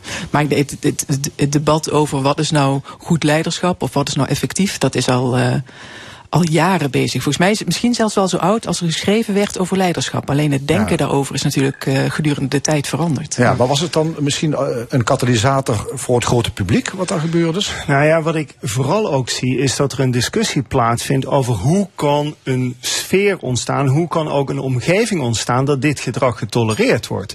En volgens mij is er nu een katalysator ontstaan die vooral die discussie aanwakkert. Kijk, dit soort ja, uh, horken, die zijn van alle tijden. Die ga je ook niet uiteindelijk uitroeien. Uh, dan bedoel ik even niet letterlijk uitroeien, maar het gedrag uitroeien. Uh, maar waar nu wel een gesprek over ontstaat, hoe kan dit zo lang in stand gehouden worden? Want dit hebben veel mensen gezien. Er is een hele werkomgeving omheen en het werd gewoon getolereerd. En daar is denk ik nu wel de discussie te missen. Dat ja. zie ik in ieder geval. Nee, dat klopt. En, het, en ik denk dat daar nou ook veel meer uh, mensen die niet lager in de hiërarchie zaten en, en eerst dachten van nou, ik hou mijn mond, want um, ja, het is natuurlijk risicovol om uh, tegen een baasje uit te spreken, dat die zich gesteund voelen en dat daardoor ook gewoon meer aandacht uh, voor komt. En er het gesprek over wordt gevoerd, want uiteindelijk begint het daarmee, van nou, als je, als je het met elkaar hebt over wat je nou acceptabel gedrag vindt en wat niet, dat is de start van, van een verandering. Ja, zijn er, zijn er bepaalde sectoren, dit, dit is een voorbeeld uit de televisiewereld, hè, dat is een harde, competitieve wereld. Um, zijn er bepaalde bedrijfstakken aan te wijzen waar ja, de, hork, de baas als hork misschien meer gewoon is dan aan andere bedrijfstakken? Ja, ja. nou, volgens mij. Volgens mij gaan wij hetzelfde zeggen, denk ik bijna wel. Nou ja, weet je, de, de, de, degene die nu pas inschakelen moeten vorige uur even terugluisteren om te horen over kijkcijfers. Dus sectoren waar heel erg op resultaat gestuurd wordt, heb je natuurlijk wel de neiging dat dit een, ja, uh, getolereerd wordt. Uh, maar ook de medische wereld is al lang bijvoorbeeld een sector waar dit continu weer in discussies terugkomt. Er zijn goede ontwikkelingen, maar ook daar zijn nog steeds voorbeelden. Maar ik denk zeker ook mediawereld. Nou, we hoorden een verhaal over kijkcijfers. Ja, dat, dat creëert natuurlijk wel een omgeving waar dit gedrag wordt getolereerd. Ja, volgens mij organisaties waar een relatief sterke hiërarchie is. En ja. hiërarchie niet in termen van misschien formele macht, maar ook hiërarchie op basis van kennis. Ja, de medische wereld. Profvoetbal bijvoorbeeld. En topsport ja. in zijn in ja. zijn algemeenheid. Ja, ja, toch? Ja. Waar resultaatgedreven gedrag ja. wordt verwacht. En Uh, ik moet ook wel zeggen, soms zie je ook wel organisaties waar, ik kijk altijd naar sociale structuren, uh, waar de sociale structuur ook niet in staat is dat gedrag te corrigeren. Uh, dus dat betekent als je in een omgeving zit die bijvoorbeeld heel erg hiërarchisch is, zoals jij het ook benoemt, is, ja, daar da, da creëer je ook een omgeving waar dit gedrag in stand wordt gehouden. Ik ga je iemand aanspreken, je noemt profvoetbal, überhaupt sport is vaak discussie over. Je hebt een grote afhankelijkheidsfactor. Maar dat team wordt toch ook tot grote uh, zal maar zeggen, prestaties gedreven door een trainer die ja, misschien wel keihard moet zijn? Nou, volgens mij is dat dan de vraag van wat is dan prestatie? Ik bedoel, kijk je dan alleen naar een, dat is dan een heel klein, klein stukje van het geheel. Maar de schade die je berokkent, wellicht, op langere termijn, die moet je ook meenemen. En, en de sport vind ik wel een heel specifiek voorbeeld. Maar als je kijkt naar organisaties, mm. de schade die je berokkent door een extreem resultaatgedreven cultuur, gewoon bij mensen, uh, die is, die is groot. Ja. Stress uh, op het werk, uh, over burn-out. Ik bedoel, het zijn ook fenomenen die de laatste jaren natuurlijk enorm zijn, uh, zijn toegenomen. Ja, Patrick van Veen, u schreef een boek uh, enkele jaren geleden alweer. Help, mijn baas is een aap. En daar, daar vergelijkt u uh, de hiërarchie en de dom- dominantie van de baas in een bedrijf met de alfa-rots. Uh, de baas is een alfamannetje. Ja. Ah, mag komt... ook af en toe alfa vrouw zijn, maar wel met alfa mannen gedrag. Oh, wonderbaarlijk, dat boek is bijna twintig jaar oud. tweeduizend vier. Ja. Uh, ik, heb, ik heb het nog eens uit de kast getrokken. Je hebt nog ja. de originele versie, ja, ja. heb jij, denk ik. En het bizarre is, dat boek wordt nog steeds door de uitgever verkocht. Het staat nog steeds op een hoge verkooplijst. Dat ik denk van, eigenlijk kan dit niet. En dit boek had al lang uit de schappen gehaald ja. moeten worden. Ja, benadeel... Er wordt wat geschreven hè, over ja. leiderschap. Ja. En, en waarom vind ik het zo fascinerend? Dus blijkbaar spreekt de titel nog steeds aan dat mensen zeggen, ja, ik herken hier wel iets in. En ja, we zien helaas ook nog heel veel van dit gedrag. Hè, maar waar... wat is dat voor soort gedrag? Nou, wat het gedrag is wat je dan ziet, is vooral ook vanuit een soort dominantie leiderschap vertonen. Ik heb de kennis, ik weet hoe het hier ervoor staat. Hè, ik weet hoe het hier werkt, ik heb antwoord op alle vragen. Dit zijn niet de bazen die zeggen, goh, wat zou jij ervan vinden? Wat nee. zou jij denken? Nou, ik, ik was er nog eens in aan teruglezen en... Um... wat ik toen eigenlijk constateerde, dacht ik, uh, u schrijft heel neutraal over dominant gedrag, over manipulatie, over vernedering, uitstoten, gebeurt op die apenrots, gebeurt ook in bedrijven. Ja.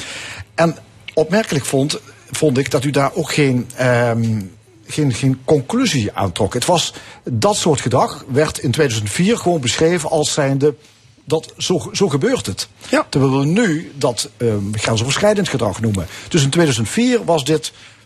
Zo is het, wend ja. er maar aan. Dat was, eh, ik had toen jaren bij een verzekeraar gewerkt. Dat waren mijn observaties ten dele ook bij die verzekeraar geweest. Eh, dat was mijn beleving over leiderschap. En wat ik zeg, ja, het is bizar dat eigenlijk vandaag de dag we dat nog steeds als een soort normaal gedragspatroon ook vaak zien. Terwijl wat je ook terecht zegt, nou ja, uh, uh, uh, we noemen ja. tegenwoordig een aantal van die gedragingen grensoverschrijdend. Dit is niet meer integer. Dus die lijn, die, die, die, die klopt niet meer. Daar hadden we al langer ja. moeten ingrijpen. Ja. ja, en ik denk dat er ook echt wel een verandering is ja. Uh, ja. geweest. Want, want waar, moet de, ja, waar, waar moet de baas, uh, de, de leider, de, de manager, een succesvol manager, waar zou die aan moeten voldoen? Dat is niet die alfaman of die alfavrouw dus. Nee, dat, het, het, het ingewikkelde is, er zijn zoveel managementboeken geschreven dat er niet één definitie is van wat is nou effectief. Ik denk als je de, de, de grote gemene deler neemt, dat je kunt zeggen van dat, het, dat het iemand is die een, uh, een context creëert waarin uh, mensen zich gerespecteerd voelen, gezien worden, gehoord zijn. En een context waarin mensen de taken die hun zijn toebedeeld zo goed mogelijk kunnen, kunnen uitvoeren. En dat klinkt heel eenvoudig. En dat blijkt in de praktijk heel erg ingewikkeld te zijn, want dat vraagt uh, integriteit. Dus een, een, een leider die, uh, die, die zegt wat hij uh, denkt en die doet wat hij zegt. Uh, en om dat weer te kunnen doen, dat vraagt dat iemand um, zelfkennis heeft. Dus op zijn eigen gedrag kan, uh, kan reflecteren. Het is reflectievermogen. En ook een bepaalde moed. Want als je, als je zelf kennis hebt en op je eigen gedrag kunt reflecteren en dan ziet van nou, ik ben misschien onderdeel van iets wat hier niet zo effectief gaat. Ja, dan heb je echt wel moed voor nodig als je in een hiërarchisch senior positie zit om daar iets dan uh, aan te doen. En ik denk wel dat de afgelopen jaren en ook de jongere generatie, dat die anders, wat ze, ja, ze noemen het impliciete leiderschapstheorieën zelf hebben over wat zij van een leider verwachten en uh, wat zij effectief leiderschap vinden. Ja. Dus de bullebak wordt ook steeds minder geaccepteerd in ja. die zin. Als, ja. Ja. Kleineren is voorbij, je moet motiveren. Is dat... Nou ja, dat is natuurlijk al veel langer uh, wel in de theorie dat motiveren mensen meenemen en mensen bij elkaar houden. En ik denk dat die uitdaging ook veel groter gaat worden, ook omdat de wereld veel complexer wordt. Het is wel zo, wat ik nu zie gebeuren, is ook alweer een andere ontwikkeling. En dat is een veel bredere ontwikkeling, heeft ook te maken met social media, maar ook hoe wij naar mensen kijken, is dat het personaliseren van leiderschap, hè, dus iemand op een bord of op een schild hijsen en zeggen van goh, hè, ik ben belangrijk of ik ben zichtbaar, dat is wel weer een andere ontwikkeling. Dat zie je ook met de discussie met Matthijs van Nieuwkerk. Hè. Het worden persoonlijkheden en die persoonlijkheden krijgen langzaam een soort verheerlijking. En dat vind ik wel nog een beetje enge balans, dat we moeten oppassen dat we daar niet weer naar door gaan slaan. Nee, maar daar zitten ook andere uh, perspectieven tegenover natuurlijk. Hè. Want er zijn ja. ook heel veel organisaties die meer naar een collectieve vorm van leiderschap gaan, die meer naar een model gaan waarvan ze zeggen van nou, als jij de expertise hebt op dit moment om deze klus goed te kunnen leiden, dan ben jij de leider. En als ik het op een ander moment doe, dan ben ik het.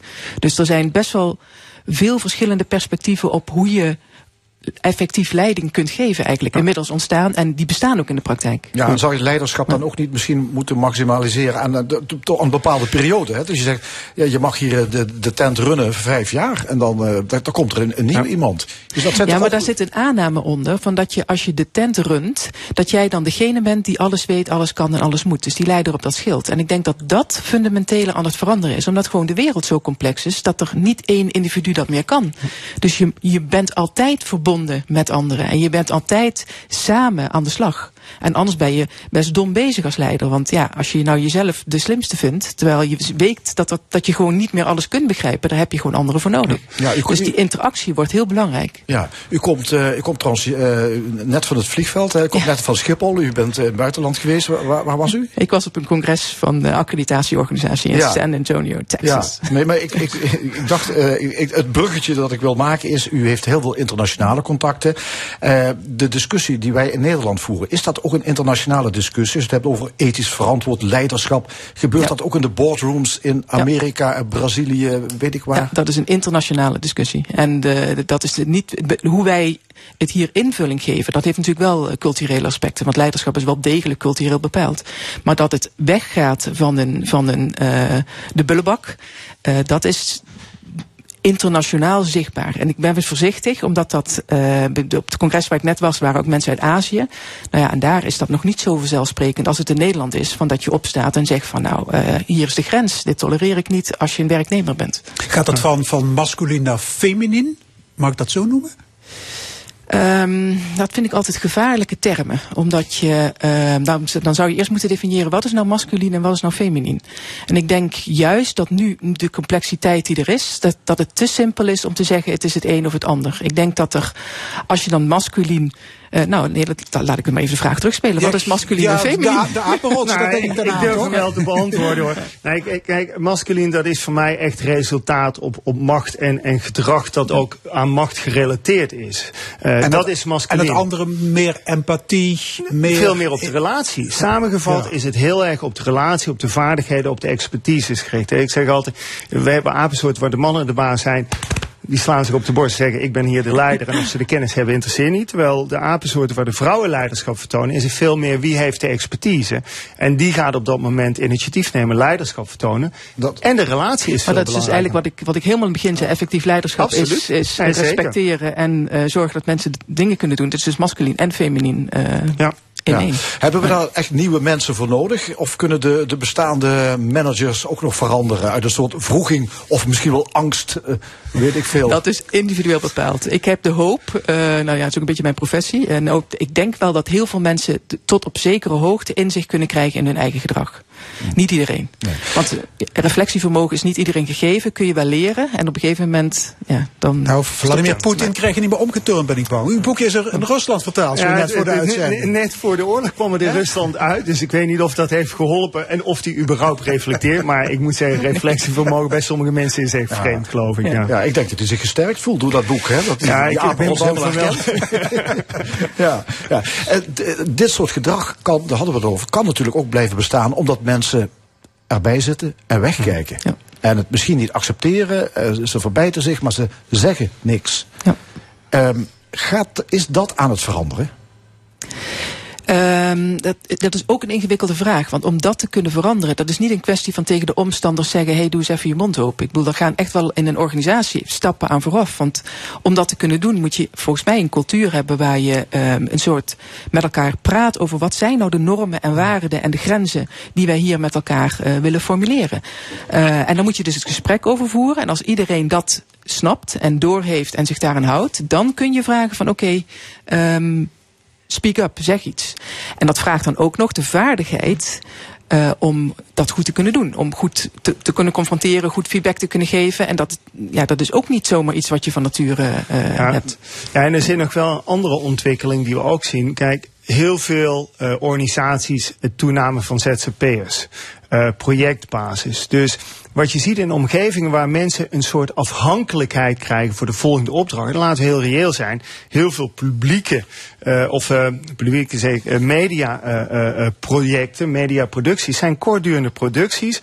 Daar lopen gemiddelde leeftijd is onder de vijfentwintig. Dat zijn alle assistenten, ondersteuning die er rondloopt. Uh, uh, camera, geluid is allemaal Z Z P'ers. Dus het is ook niet een wereld die het makkelijk maakt om op te staan en zeggen, joh, uh, doe dit even niet, want dit vind ik onacceptabel. Want je hebt ook een soort afhankelijkheid gecreëerd. En daar zit wel een uitdaging in. De stabiliteit van organisaties is minder aan het worden. En die heb je wel nodig om elkaar te durven aanspreken. Ja, want anders kun je ook niet die cultuur creëren van ja, gemeenschappelijke normen en waarden die, ja. waar je je dan collectief aan houdt. Ja, dat moet een bepaalde veiligheid natuurlijk ook bestaan. Ja, die bouw je zo op natuurlijk. Ja. Ja. Door het ja. gesprek erover met elkaar te hebben. Ja. Grensoverschrijdend gedrag ligt dus onder het vergrootglas. Is het mogelijk dat we misschien uh, nu ook wel doorslaan en dat we naar een managementstijl gaan die heel zalvend is en dat we een zesjescultuur krijgen? Ja, maar dat, dat het is, als je het uh, grensoverschrijdend gedrag niet wil toestaan, betekent dat niet dat je zalvend bent. Ik zou zelfs willen zeggen van dat het juist dat masculine en dat feminine juist moet combineren. Want dat betekent dat je op momenten dat die grens overschreden wordt ook kunt confronteren en ook consequenties daar uh, aan moet kunnen verbinden. En dat is zeker niet zalvend, denk ik. Want dat zou een beetje betekenen, uh, die veegt het onder de mat en dan gebeurt er, uh, dan gebeurt er niks. Nou, ja, of, of, de, of de, de manager durft misschien veel dingen niet meer te zeggen of zo. Nou, ik denk dat wat je gaat krijgen is dat, uh, en jij noemde het net even normen en waarden, wat ik altijd zeg, ja, we moeten met elkaar weer het gesprek over gedragsregels aangaan. En wat ik altijd een beetje bizar vind is dat mensen zeggen, ja, dadelijk mag ik niet meer, meer de hand op de schouders leggen. Ja, doe er even een eind op. Uh, iedereen weet waar de schouder begint en eindigt. Uh, en dat is niet halverwege de rug of bovenop de billen. En, en daar zullen we wel met elkaar even de discussie over aan moeten gaan. Jongens, laten we ons normaal gedragen. Maar op het moment als we zien dat iemand de reguliere gedragsregels, en of dat nu agressief, intimiderend gedrag of ook seksueel overschrijdend gedrag is, dan moeten we daar wel met elkaar gaan aanspreken. En ik ben wel met jou eens dat het, het, daar moet ook echt wel leiderschap getoond worden, ook in een andere vorm. En we moeten ook durven opstaan en te spreken. Dus het zal niet meteen zalvend worden. Ik denk nee, dat maar, en toe... je moet het ook niet ingewikkeld maken. Hè? Ja. Want ik bedoel, het is ook een, als wij hier met z'n, met z'n vier in een team zijn, dan is het al een kwestie van gewoon met elkaar beginnen. Oké, okay, als we respect belangrijk vinden, wat betekent dat dan voor iedereen? En wat betekent het niet? En kunnen we dan gezamenlijk, als we dat gesprek gevoerd hebben, gewoon die gedragsregels op een rijtje zetten. En als iemand zich er niet aan houdt, nou, dan wordt het al meteen makkelijk om te zeggen van wacht eens even, wat hadden we nou afgesproken? Wat, wat doe je nou? Ja, dus ja. Het is, het, je moet er ook geen, het is ook ja. geen, geen rocket science in die zin. Hè? Het is eigenlijk gewoon intermenselijk gedrag waarin je met elkaar bespreekt wat uh, wel en wat niet kan. En dat is zo. Maar continu dat je onderzoekend bent dus. In feite wel, ja. En die ook nieuwsgierig naar de ander. En het vraagt, en dat is wel heel ingewikkeld, een soort open mind. Dus een soort uh, vermogen van mij om echt te luisteren naar wat jij belangrijk vindt, zonder dat ik daar meteen over oordeel. Ja. En dat, dat kun je oefenen. Maar ook dat is iets wat je bewust moet doen. Dus dat, dat die zelfkennis en dat, ja, dat een beetje jezelf kunnen ontstijgen en dan kijken naar jezelf is wel een basisvoorwaarde bijna om, uh, om dat soort dingen te ja. kunnen doen. Ja, en dat, dat, maar dat wordt wel de toekomst. Die, ook, ook die leidinggevende die oprecht naar zijn mensen luistert en uh, die kennis ook uh, ja, weer gaat gebruiken. Dus dat je... En die oprecht naar zichzelf luistert. Die zelf snapt wat zijn intentie is. Die zelf snapt wat zijn impact is en de bereidheid heeft om de consequenties van die impact ook, nou ja, daar iets aan te veranderen als je ziet dat dat grenzen overschrijdt. Ja, en ik denk ook vooral een team, een organisatie die dat gesprek aan durft te gaan. He, mensen vragen mij tegenwoordig wel eens, komt grensoverschrijdend gedrag bij Schimpel steeds voor? Ja, maar bepaald gedrag komt maximaal twee keer voor en dan is het afgelopen. Omdat de groep gewoon zegt, ik wil rust, ik wil stabiliteit en ik wil gewoon helderheid in de groep. En dan gaan gewoon een paar individuen, ja, die doen dat vaak op een manier zoals wij mensen dat ook wel niet zouden accepteren, die correctie. Maar het feit dat er een correctievermogen binnen een groep bestaat is wel belangrijk. Want uiteindelijk willen we ook allemaal gewoon rust en een veilige omgeving. En dat is niet alleen de leider. de hele organisatie, het hele team, heeft er een verantwoordelijkheid voor. Maar dan moeten we wel weten wat het team is. En dat zie ik dat dat soms vaak lastig is. Ja, ja, en ook die leider heeft daar weer belang bij. Ja. Is de nieuwe leider zichtbaar al? Zien jullie hem? Ja. Haar, hem of haar? Hem of haar, ja. Ja, in de, en is dat in de, in de, in de gro- is dat in de grote internationale bedrijven? Zie nee, dat, in het dat is op hele verschillende plekken. Dat kan zelfs bij hele kleine teams zijn. En, en, misschien ook dat de discussie leider is niet iemand die de baas is van een groot bedrijf. Een leider kan hmm. ieder zijn die een leider verantwoordelijkheid neemt. Die denkt, ik leid nou deze groep bijvoorbeeld. Dus de, de definitie moet wat... Uh, en die zie je wel degelijk. Mensen die, die luisteren naar de groep om zich heen. Die, die naar zichzelf luisteren. Die snappen wat hun impact is. Bij kleine bedrijven, grote bedrijven. Ja. Ik heb goede hoop hoor. Oké, okay, mijn baas is een aap, dat zit er niet meer in. Dus mijn, mijn baas is een... Nee, ik denk, uh, ik ga toch wel voor de bonobo of de baviaan. En dan kan ik nog wel eens uitleggen waarom zo specifiek een van die twee. Omdat zij zijn echt gericht op de relatie en het gebruiken van elkaars expertise. Oké, okay, volgende boek. Dankjewel. Uh, Patrick van Veen, bioloog uh, van oorsprong. En Mariëlle Heijltjes, hoogleraar managementgedrag aan de Universiteit Maastricht. Dankjewel.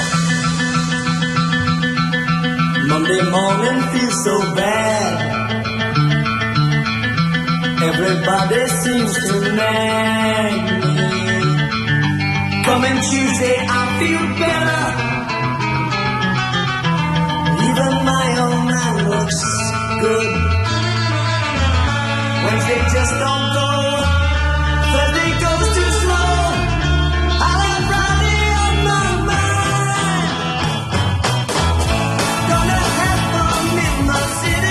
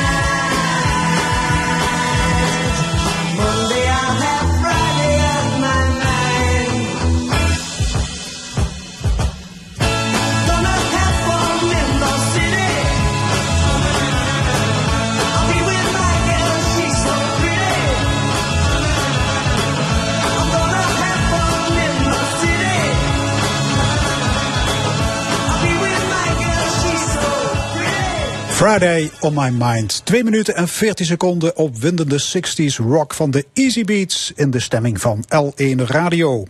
Zo dadelijk het discussiepanel over het oogspringende actualiteit. Maar eerst de column. Vandaag op de zeepkist schrijver Hugo Luiten. In carnavalsoutfit, dus ik heb enig vermoeden waar zijn column over gaat.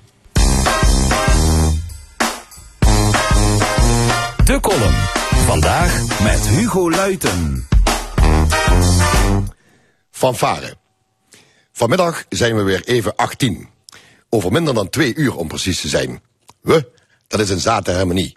Grootkoper, kleine klarinet en dikke trom. We hebben alles in huis om de heersende opvattingen over wat muziek is geweld aan te doen. En dat doen we al vijfendertig jaar op het Zatenharmoniekes Festival in Montfort. Zelfs Our Man from Paris heeft er vijf uur karren voor over om het mee te maken. En dat alles onder het motto: What happens in Montfort, stays in Montfort. Tijdens de busreis er naartoe is de opgetogenheid zo tastbaar dat je hem bijna kunt vastpakken. Al is in ons geval opdrinken een beter woord. Deze week mijmerde ik over dit alles en ik moest terugdenken aan een zomerzondagavond in Antwerpen, een paar jaar geleden. Van het geschetter van een joekskapel kijken wij Limburgers ook zomers niet echt op. Maar in Antwerpen is het fenomeen zeldzamer dan de letter G in het Kerkraads woordenboek. Ik zat op mijn terras toen plots een Balkan Brass Band opdook. Kinderen nog, de oudste was nog geen twintig. Ze speelden of hun leven ervan afhing, hetgeen het ook doet als je twintig bent. Ik heb betere bands in het genre gehoord, maar zelden enthousiastere. Geen dirigent ter wereld kreeg zo'n gezelschap stil en uiteindelijk smoorde de muziek in een plateau pinten toen ze één voor één stopten om een glas te nemen. Alleen de tenorsaxofonist gaf niet op. In het lichtschijnsel van de terrassen maakte zijn Oost-Europese klanken de Antwerpse graanmarkt tot het centrum van Dubrovnik. Heel even. Ik sprak met de graadmagere bombardonspeler. Die meldde dat ze allemaal autodidact waren. Ze konden nog geen noot lezen, zo groot als een camion. De oprichter-trompetist studeerde iets met film. Toen hij niemand van zijn vrienden meer zo gek kreeg om in zijn producties te acteren, stelde hij voor om dan maar een fanfare op te richten. Waarom ook niet, is de enige vraag die een mens zich daarbij kan stellen. Het instrumentarium bleek van het betere blik uit China, behalve de bombardon. Dat was een heel oude machine die achteloos tegen een boom te slapen was gelegd. Een echte Mahjong, herkenbaar aan de Belgische vlaggetjes op het logo. Net na de oorlog gemaakt uit lege granaathulzen. Obussen, zeggen de Belgen. Daarop spelen is geen musiceren meer, maar puur overleven. Zal wel door de obussen komen. De jongens hadden grootse plannen met hun fanfare. Zo wilden ze er een fanfare van wacht van maken, met een heus noodnummer. Voor als plots 's nachts iemand een fanfare nodig had. Het idee leek mij zeer aantrekkelijk, een gat in de markt zelfs. Wel zijn er altijd weer mensen die daar dan misbruik van maken. Net zoals met opzet pizza's laten afleveren op een fout adres. Al zou ik liever een fanfare op mijn dak krijgen, maar dat is persoonlijk. Ik zag ze bezig, jonge honden, onvermoeibaar aan het leven snuffelend. Daarmee vergeleken is onze club een coma-patiënt, waarop één keer per jaar een fanatieke reanimatiepoging wordt losgelaten. En al is dat ook dan nu vanmiddag, de gedachte dat aan alles ooit een einde komt, deed me slikken. Gelukkig, dankzij deze jongens, schoot me ook de fanfare van honger en dorst te binnen. Een luisterlied met de geruststellende slotregel, maar ergens in de stad klinkt een nieuwe fanfare, een nieuwe fanfare van honger en dorst.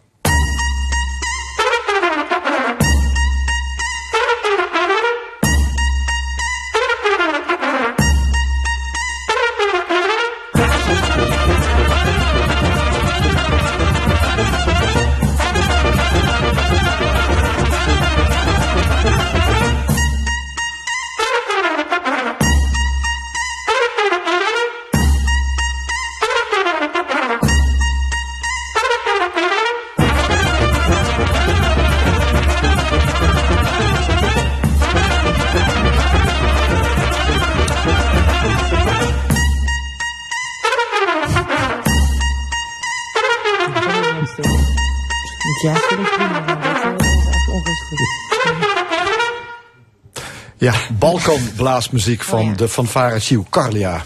Jullie worden er een beetje onrustig van hier? Ja, van jazz normaal niet, maar okay. van dit wel. Dit wel, uh, ja. oké. Okay. Ja. Uh, we gaan naar ons laatste onderdeel in de stemming. Het discussiepanel met de actuele onderwerpen van deze week. Uh, moeten Tweede Kamerleden eerst afkoelen voordat ze gaan lobbyen? De Europese regeringsleiders willen muren en hekken optrekken om migranten te weren. Er is een aardbeving uiteraard in Turkije en Syrië geweest. En de roemruchte serie Fawlty Towers, die krijgt na ruim veertig jaar een vervolg. Het panel van vandaag bestaat uit C D A-fractievoorzitter Gabrielle Heine uit Maastricht, winkelier Cor Bosman uit Roermond en hoofdredacteur Mark Josten van Omroep Human. Vorige week nam Remo Knops afscheid als C D A Tweede Kamerlid. Hij was bestuursvoorzitter van de Nederlandse Industrie voor Defensie en Veiligheid. Oftewel, politicus wordt lobbyist. Cor Bosman, volgens mij vind jij daar iets van? Daar vind ik zeker iets van, ja. Uh, gelukkig met mij uh, ben ik dat niet alleen. Uh, ja, lobbyen is natuurlijk een essentieel onderdeel van de, van de politiek. Maar eh, als we ge- gewoon even kijken wat er, wat er op dit moment gebeurt. Eh, lobbyen is prima, maar je moet wel eh, de realiteit, de werkelijkheid, maar ook je verantwoordelijkheid daarin kunnen en durven te nemen. Als ik nou zie wat er in het Europese parlement aan de hand is, waar het lobbyen v- voor mijn gevoel over is gegaan in corruptie. We hebben in Limburg hebben we onze eigen portie gehad, eh, wat zelfs eh, geleid heeft tot, ja, tot, tot de val van, van, van zelfs eh, de C D K. Dus ja, waar, waar, waar ligt de grens? Uh, wie bewaakt die? Ben jij dat zelf? Uh, is, is dat de publieke opinie? Maar wacht uh, even, er is toch geen grens? Want een Kamerlid stopt ermee en kiest een andere baan. Mm. En gaat werken als lobbyist. Ja, wat, wat is daarop tegen? Ja, daar, daar is aan zich is daar niks op tegen. Alleen...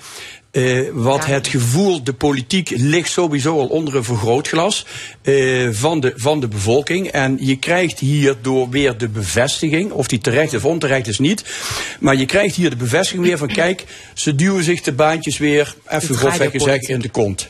Maar, Gabrielle Heine? Kijk, ik vind lobby wel, in tegenstelling tot jou, een heel groot probleem. Omdat uh, de, de informele invloed eigenlijk op besluitvorming van lobbyisten en dus ook oud-politici is heel groot. En het probleem is dus dat het niet zichtbaar is. Dus het is een soort van uh, blinde vlek.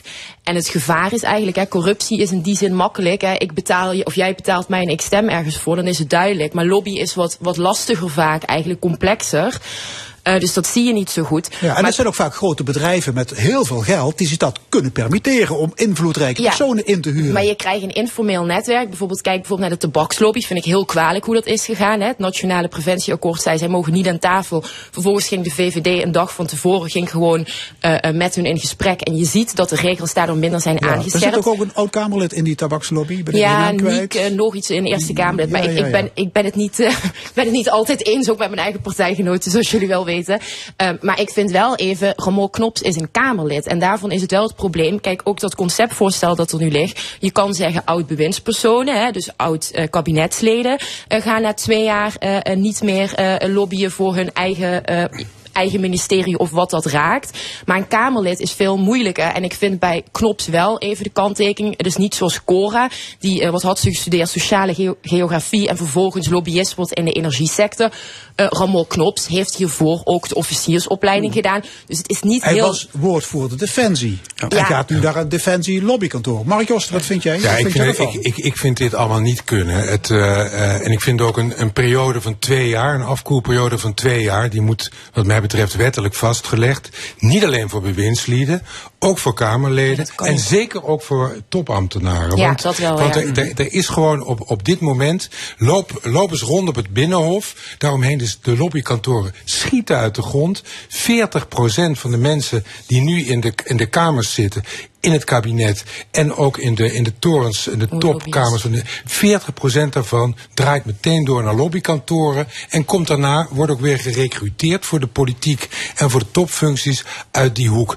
Dat is, en, en die, die, die, dat lobbyisme, dat, dat gaat over particuliere belangen van grote bedrijven. En natuurlijk moeten die hun zegje kunnen doen, maar dat moet wel echt, die politiek moet daar onafhankelijk van staan. Van alle oud-politici wordt inderdaad ruim veertien procent lobbyist. Ja, ja. En dat, dat Vreemd, maar, maar dat schandalig. Laat volgens mij juist zien ook wat het probleem is. Want deels moet je goede regels hiervoor opstellen. Hè, maar ook bijvoorbeeld als het over integriteit gaat. Het probleem is, dat kun je niet alleen maar in wetmatigheden vastleggen. Maar dit percentage laat... Na, het gaat ook over ethiek. Maar dit percentage laat naar mijn inziens zien dat het heel normaal is eigenlijk in die cultuur om erna uh, uh, lobbyist uh, te worden. Als je bijvoorbeeld kijkt naar Nelly Kroes, hè, nu wat, ja. wat recent naar buiten is gekomen, die gewoon Mark Rutte even appt van, hè, goh, bij de vakantie of bij het Koninkrijk het inspecteren. En vervolgens wordt er dan een afspraak eigenlijk gemaakt uh, met de topman van Uber. Hè. De ambtenaar draait alles weer om maar, beeldvorming. Mm, maar, maar dan zie je wel hoe, hoe, ja. hoe normaal dat is. Maar dat gaat ook over ethiek. Zelfs de ambtenaar zegt, voor de beeldvorming is het niet goed om in het torentje af te spreken. Dus dan wijken we wel uit naar Davos. Uh, uiteindelijk hebben ze in Silicon Valley op een beurs. Uh, uh, dus het is gewoon heel normaal. En om dat allemaal in wetmatigheden vast te leggen, als er ook geen sanctiebeleid op staat, daar, daar pleit Omtzigt nu eigenlijk voor. Ja. Uh, je moet jezelf ook in de spiegel aankijken, vind ik, als politicus, en denken, ben ik goed bezig? Ja, maar, nou, je, hebt, ja, ja, maar je hebt ja. die wetten wel nodig. En als je die wetten niet hebt, kun je, zo'n Hedy Smit-Kroes, wat zij doet, dat is gewoon, dat is hartstikke, dat hoort strafbaar te zijn. Daar hoor je voor vervolgd te worden. Het is echt, het, het, het, het holt de politiek ja. van binnenuit als een, een, een internationaal Amerikaans Silicon Valley bedrijf als Uber, als die probeert de politiek hier over te nemen, namelijk de hoogste man Mark Rutte, is er een schandaal aan de hand. En degene ja. die dat faciliteert, die moet aangepakt kunnen worden. Zonder wetten kan het niet. Ja, maar dat is, dat is juist het probleem binnen de hele politiek. Uh, de, de vorige tafelgast hier, die had het over normen en waarden. Ja. Op het moment als jij zelf die waarden niet meer erkent, dan heb je daar normen voor. Ja. En dat zou je kunnen vastleggen ja. in wet en regelgeving. Ja. Het dekt niet alles. Nee. Maar, maar onze eigen provincie, die doet er ook bijvoorbeeld aan mee. We hebben een Limburghuis, wat, wat, wat de provincie Limburg in Den Haag vertegenwoordigt. Daar wordt ook gelobbyd. Daar wordt niet gezellig met elkaar een kaartje gelegd. Nee, Oké, okay, maar dat, dat gaat over de switch van ja, maar, Kamerleden, maar, bewindslieden ja, goed, naar lobbykantoren. We, we, hebben, we, hebben, daar, ja, we hebben daar afspraken over. Maar het blijkt gewoon dat, dat de waarden die je nodig hebt om jezelf recht in de spiegel aan te kunnen kijken, dat dat bij een hele hoop politici gewoon Zeker. ontbreekt. Ja, er is deze week een rapport verschenen van Transparency International. Mm. Uh, directeur van dat bureau is Louis van der Laan, voormalig leider van D zesenzestig. En zij zegt, de draaideur tussen politiek en lobby draait nog altijd soepeltjes. Mm. En ze komt met de aanbeveling, Mark, je zei het al, laat Haagse politici verplicht twee jaar afkoelen. Maar, maar dat conceptvoorstel, dat ligt er, hè, maar dat gaat over bewindspersonen. Dus daar vallen Precies. Kamerleden niet onder. En topambtenaren ook niet. En topambtenaren ook niet. Nou, dus dat is breder. Ja, maar de Kamerleden moeten dan over zichzelf gaan beslissen. Zover het nu wordt gepresenteerd, zegt men dat kan niet. Want dan schaadt je in die zin ook een beetje ja, de, de lokale democratie. Hè. Daar, ga, daar gaan we dan niet over. Um, ja, daar kun je inderdaad wat, wat van vinden. Maar ik denk ook dat het heel vreemd gaat zijn als een Tweede Kamer dan in principe over zichzelf daar wetgeving voor gaat maken die een andere Kamer straks ook weer heel makkelijk kan veranderen. Ik zou vooral nu focussen op de bewindspersonen, maar zeker ook uh, de topambtenaren. Uh, en die Kamerleden niet? Ja, ik, ik, ik vind er wel wat van, maar ik zou dan toch eerder zeggen dat het dan meer op, op waarde aankomt. Ik vind aan ethiek, ik vind het, ja, ik vind het heel lastig maar, om, daar, om dat echt je, in regels vast te leggen. Niet, ja, maar dat, dat, ja, ja, ja, dat wil ik juist zeggen, want ja. dan ga je een uitzonderingspositie ja. creëren voor die Kamerleden. Ja. Terwijl bijvoorbeeld daar gaat het, het toch juist om? Ja, ja maar nou, ja, da, daar gaat het juist om. Die, die uitzonderingspositie moet weg. In het bedrijfsleven is het heel normaal als jij ja, van maar, het ene bedrijf naar een ander bedrijf gaat, dat jij een bepaalde concurrentiebeding ondertekent. Een, er zit een verschil tussen de uitvoering, vind ik, de uitvoerders en de Dus de Kamerleden, wat, in, wat het hoogste orgaan is eigenlijk, ja, ik, ik vind dat lastiger om daar wat over te zeggen. Zeker ook als je kijkt, hè, en nogmaals, ik ben het er ook niet mee eens dat, dat de helft bijna lobbyist wordt, uh, maar ik vind het ook wat om dat volledig aan banden ja, te leggen. Ja, maar waarom? Ik bedoel, ze hebben ook nog eens een uitstekend wachtgeld. En ik ben altijd voorstander geweest van wachtgeld. Mm-hmm. Dat is juist, dit soort instrumenten zijn ooit bedacht om mensen financieel zeker te stellen bij zo'n onzeker beroep als Kamerlid.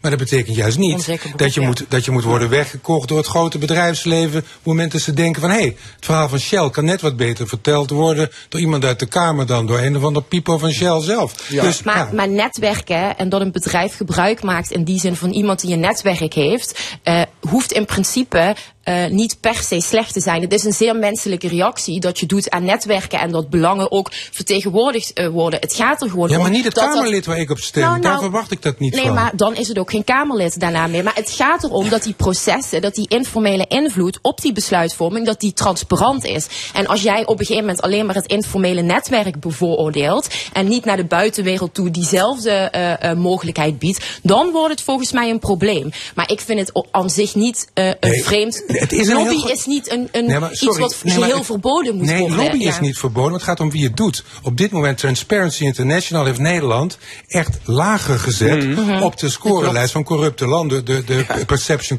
Corruption Index. Nou, en dat komt hoofdzakelijk, luister naar Van der Laan, dat komt hierdoor. Dit kunnen we zelf aanpakken. Waarom daar enige aarzeling over? Het is uw partij, C D A en V V D, die er altijd op de rem trappen hierop. Ik vind, hier moet je een stap vooruit doen. Volgens mij heeft onze minister heel duidelijk nu een conceptvoorstel de C D A-minister voorgelegd. Dus dat is een hele duidelijke ah. stap. Ook namens de coalitie waar dan ook de V V D in zit. Dus om dit nu ook per se nu weer op, op twee partijen. Het is een cultuur die ook bij D zesenzestig heerst, bij, ook zeker, bij de PvdA. Nee, dat, dus het is zeker, een brede, nee, een brede, nee, een brede cultuur. puur naar het stemgedrag bij de, bij de laatste moties die zijn ingediend mm-hmm. door onder andere Pieter Omtzigt. Ja. Er waren twee partijen die stemden tegen. Uw partij en de V V D. Ja. En natuurlijk, er zijn kleine veranderingen in de goede richting. Maar als je Transparency leest, is dat niet genoeg om Nederland weer terug te ja. krijgen nou ja, in de, wat, in de voorronde. Als ik, daar mag, ik ben overigens voor als het ene jaar dan ja. voor het voorstel ja. eh, wat Omtzigt daar heeft ja. gedaan. Ook dat er een, een duidelijk sanctiebeleid ja. dan eigenlijk op moet zijn. En dat is ook een van de dingen. Ik denk ook dat het goed is dat jongere politici, zeker in de partij waar ja. u spreekt, dus ook mijn partij, dat wij daar ook over het gesprek aan gaan. Ja, en laten zien dat wij is, ook uh, een, een andere cultuur er willen. Is een klein, er is een klein regeltje binnen de politiek zonder last of ruggespraak. En dat krijgt voor mij krijgt dat nu toch wel een hele aparte betekenis. Ja, exact. In deze. Oké, okay, we gaan naar een ander onderwerp. Uh, de Europese regeringsleiders die waren deze week bij elkaar uh, op een zogenaamde migratietop. Uh, en daar zijn afspraken gemaakt om de Europese buitengrenzen beter te bewaken. Uh, snellere asielprocedures uit te voeren. Kansloos asielzoekers die moeten daadwerkelijk teruggestuurd worden. Kortom, uh, spierenballentaal van uh, de regeringsleiders. En wat vinden jullie ervan? Tandeloze tijger. Tandeloze tijger, prima. Ja, spierballentaal, dat, dat horen we zo vaak. Maar, maar ja, de problemen die stapelen zich gewoon op. En dit is het zoveelste labmiddel uh, wat we nu weer proberen. Uh, voor mijn gevoel ligt de fout aan de voorkant. Uh, bij het vestigen van de Europese Unie, waarbij die buitengrenzen, die, die, die zijn toentertijd vergeten. En daar ligt het hele probleem. Dan kom je in die, in die loop van twintig jaar, eh, komen er allerhande problemen op ons pad. Die worden met allerhande labmiddeltjes eh, worden die, eh, worden die aan elkaar geplakt. Eh, maar tot op heden eh, zet dat onvoldoende ja, zoden aan de dijk. Ja. Voor mijn gevoel. Maar het gaat toch nu juist om de buitengrenzen? Daar, daar gaat het nu ja. toch ook juist over? Ja, maar dus maar hoezo is het dan een tandeloze tijger? Het gaat over betere bewaking van de buitengrenzen. Ja, om, maar wat ik bedoel met die tandeloze tijger, die hele Europese Unie die is tot op het bot verdeeld. De ene partij die vindt dat niet, de andere partij, of de an, andere land, de en, andere partij vindt dat niet. Rutte die, die loopt zich nu helemaal te barsten te lobbyen, daar hebben we het weer, binnen Europa. Om, om, om zijn belofte aan zijn eigen achterban om die, uh, om maar, die maar, na te komen. Maar Viktor Orbán, die werd uh, een ja, jaar of vijf, zes geleden... werd hij eigenlijk bijna verketterd toen hij met het idee van ja, een muur kwam om dat te betalen. Nu loopt een Nederlandse minister-president te lobbyen dat er met Europees maar, geld aan die buitengrenzen, dat er dus wel muren die, moeten worden. Als je die politieke ja, eenheid juist wil, en de Europese Unie is er in principe nog, nog maar kort, als je die politieke eenheid juist wil binnen de E U, uh, dan is het juist heel belangrijk om die buitengrenzen te waarborgen. Het zou eigenlijk een soort van basisvereiste moeten zijn van goh, uh, wie, komt, wie komt erin en wie niet. Alleen op die manier kun je dus denk ik voorkomen dat nu landen met elkaar uh, uh, eigenlijk de strijd aangaan. Mag ik ja, ja, nou ja, kijk, er, er, er, is een, er zijn twee vragen. Eén is, wat is je ideaal? Uh, wie, wie komt erin en wie niet? En daar kun je makkelijk een verhaal op verzinnen. Maar er is nog een hele praktische kant. Hoe speel je het voor elkaar? Is überhaupt wel een muur het goede middel om die scheiding van de echte en de niet-echte vluchtelingen, om die voor elkaar te krijgen? We hebben het dan nog niet gehad over een van de allergrootste problemen. Hoe krijg je mensen die onterecht binnenkomen? Een bekend ja. voorbeeld zijn natuurlijk mensen uit uh, uh, Marokko en uh, uh, Tunesië, Algerije, waar, he, waar, waar je in principe geen asiel krijgt. Die krijgen we bijna niet teruggestuurd. Ja. En nog steeds niet. Ja, dat uh, zal, dat zal ja. onderdeel van het plan is om ja. dus ja, die landen te bewegen, ja. om mee te helpen aan het terugnemen ja, van... Ja, maar dan, dan je... ben ik het met Cor eens. Dat moet je eerst eens voor elkaar krijgen. Ja, maar als je, afspraken... je krijgt dat voor elkaar. Dat is gewoon, dat, dat, dat, dat, dat is gewoon kosmospinisme. Gelul in de ruimte. Want dat, nee. hoe, hoe, krijg je, hoe krijg je nou voor elkaar dat je met die andere, met die derde partijen, dat je daar een afspraak mee kunt maken? Zolang als er geen gigantische grote zak met geld tegenover staat, zijn die, zijn die landen nooit bereid om hun mensen op te nemen. Marokko, we hebben, we hebben te maken met een ongebreidelde asielstroom. Dat is de basis waarom nu de discussie gevoerd wordt. Waarom moeten wij, waarom moeten wij een muur aan de, buiten, aan de buitenkant? Dezel, dezelfde discussie die in Amerika is geweest met Trump, met zijn, met zijn met zijn verkiezingsbelofte, we built the Trump wall. Ja, daar was ook een gigantisch probleem, wat alles wat via met name Mexico de grens over Amerika binnenkwam, om die tegen te houden. Maar, je maar ziet, hoe effectief was die muur? Ja, ja, maar, maar ja, we ja, maken maar, van een muur nu iets heel plat, ja, en je moet het ook zien, hè, uh, grensbewaking moet ook uitgebreid worden. Het gaat er ook om dat je wel dus afspraken maakt met bepaalde landen van uh, een laat kort, kortdurende arbeidsmigratie toe, uh, wel met de afspraak dat zij ook onderdanen weer uh, terugnemen. Dus het is is niet zo van we bouwen een muur. Dat is vaak, vind ik vaak wat zeker de extreemrechtse partijen vaak doen. Je bouwt een muur en dan is het allemaal uh, opgelost. Ja, zo simpel uh, is het natuurlijk niet. Maar je ziet nu dat landen waar heel veel illegale, driehonderd, driehonderddertigduizend illegale uh, migranten, hè, meer dan eigenlijk in het rampja- de rampjaren tweeduizend vijftien, tweeduizend zestien, die komen nu binnen. Dus zeker die landen aan de buitengrenzen schreeuwen hier gewoon om. Uh, dus ik vind dat wij als E U dan ook een taak hebben om daar gezamenlijk gehoor aan te geven. Ja, maar het grootste deel van de Europese buitengrens is trouwens zee. Ja, maar dat is ook gezegd. Het wil ook niet zeggen dat we overal hekken uh, uh, kunnen ja. plaatsen. Dat weet men ook. Ook waar uh, bebossing is, het zal lastig zijn. En dan is ook het nadeel misschien dat mensen smokkelaars juist via die wegen gaan. Daarom moet je ook grensbewaking et cetera allemaal uitbreiden. Dus het is niet een simpele oplossing van we zetten een hek neer en we zijn, uh, we ik, zijn gered. Ik blijf voorbij ja. dat met de oprichting van de Europese Unie men voorbij is gegaan aan een aantal praktische problemen. Men had dit gewoon kunnen voorzien. We worden ook nog een keer beknot door een hele hoop uh, internationale verdragen waar wij ons aan te houden hebben en waar iedere keer mee geschermd wordt. En ik ben eh, absoluut voorstander dat iedere, ieder individu op deze wereld dat die rechten heeft.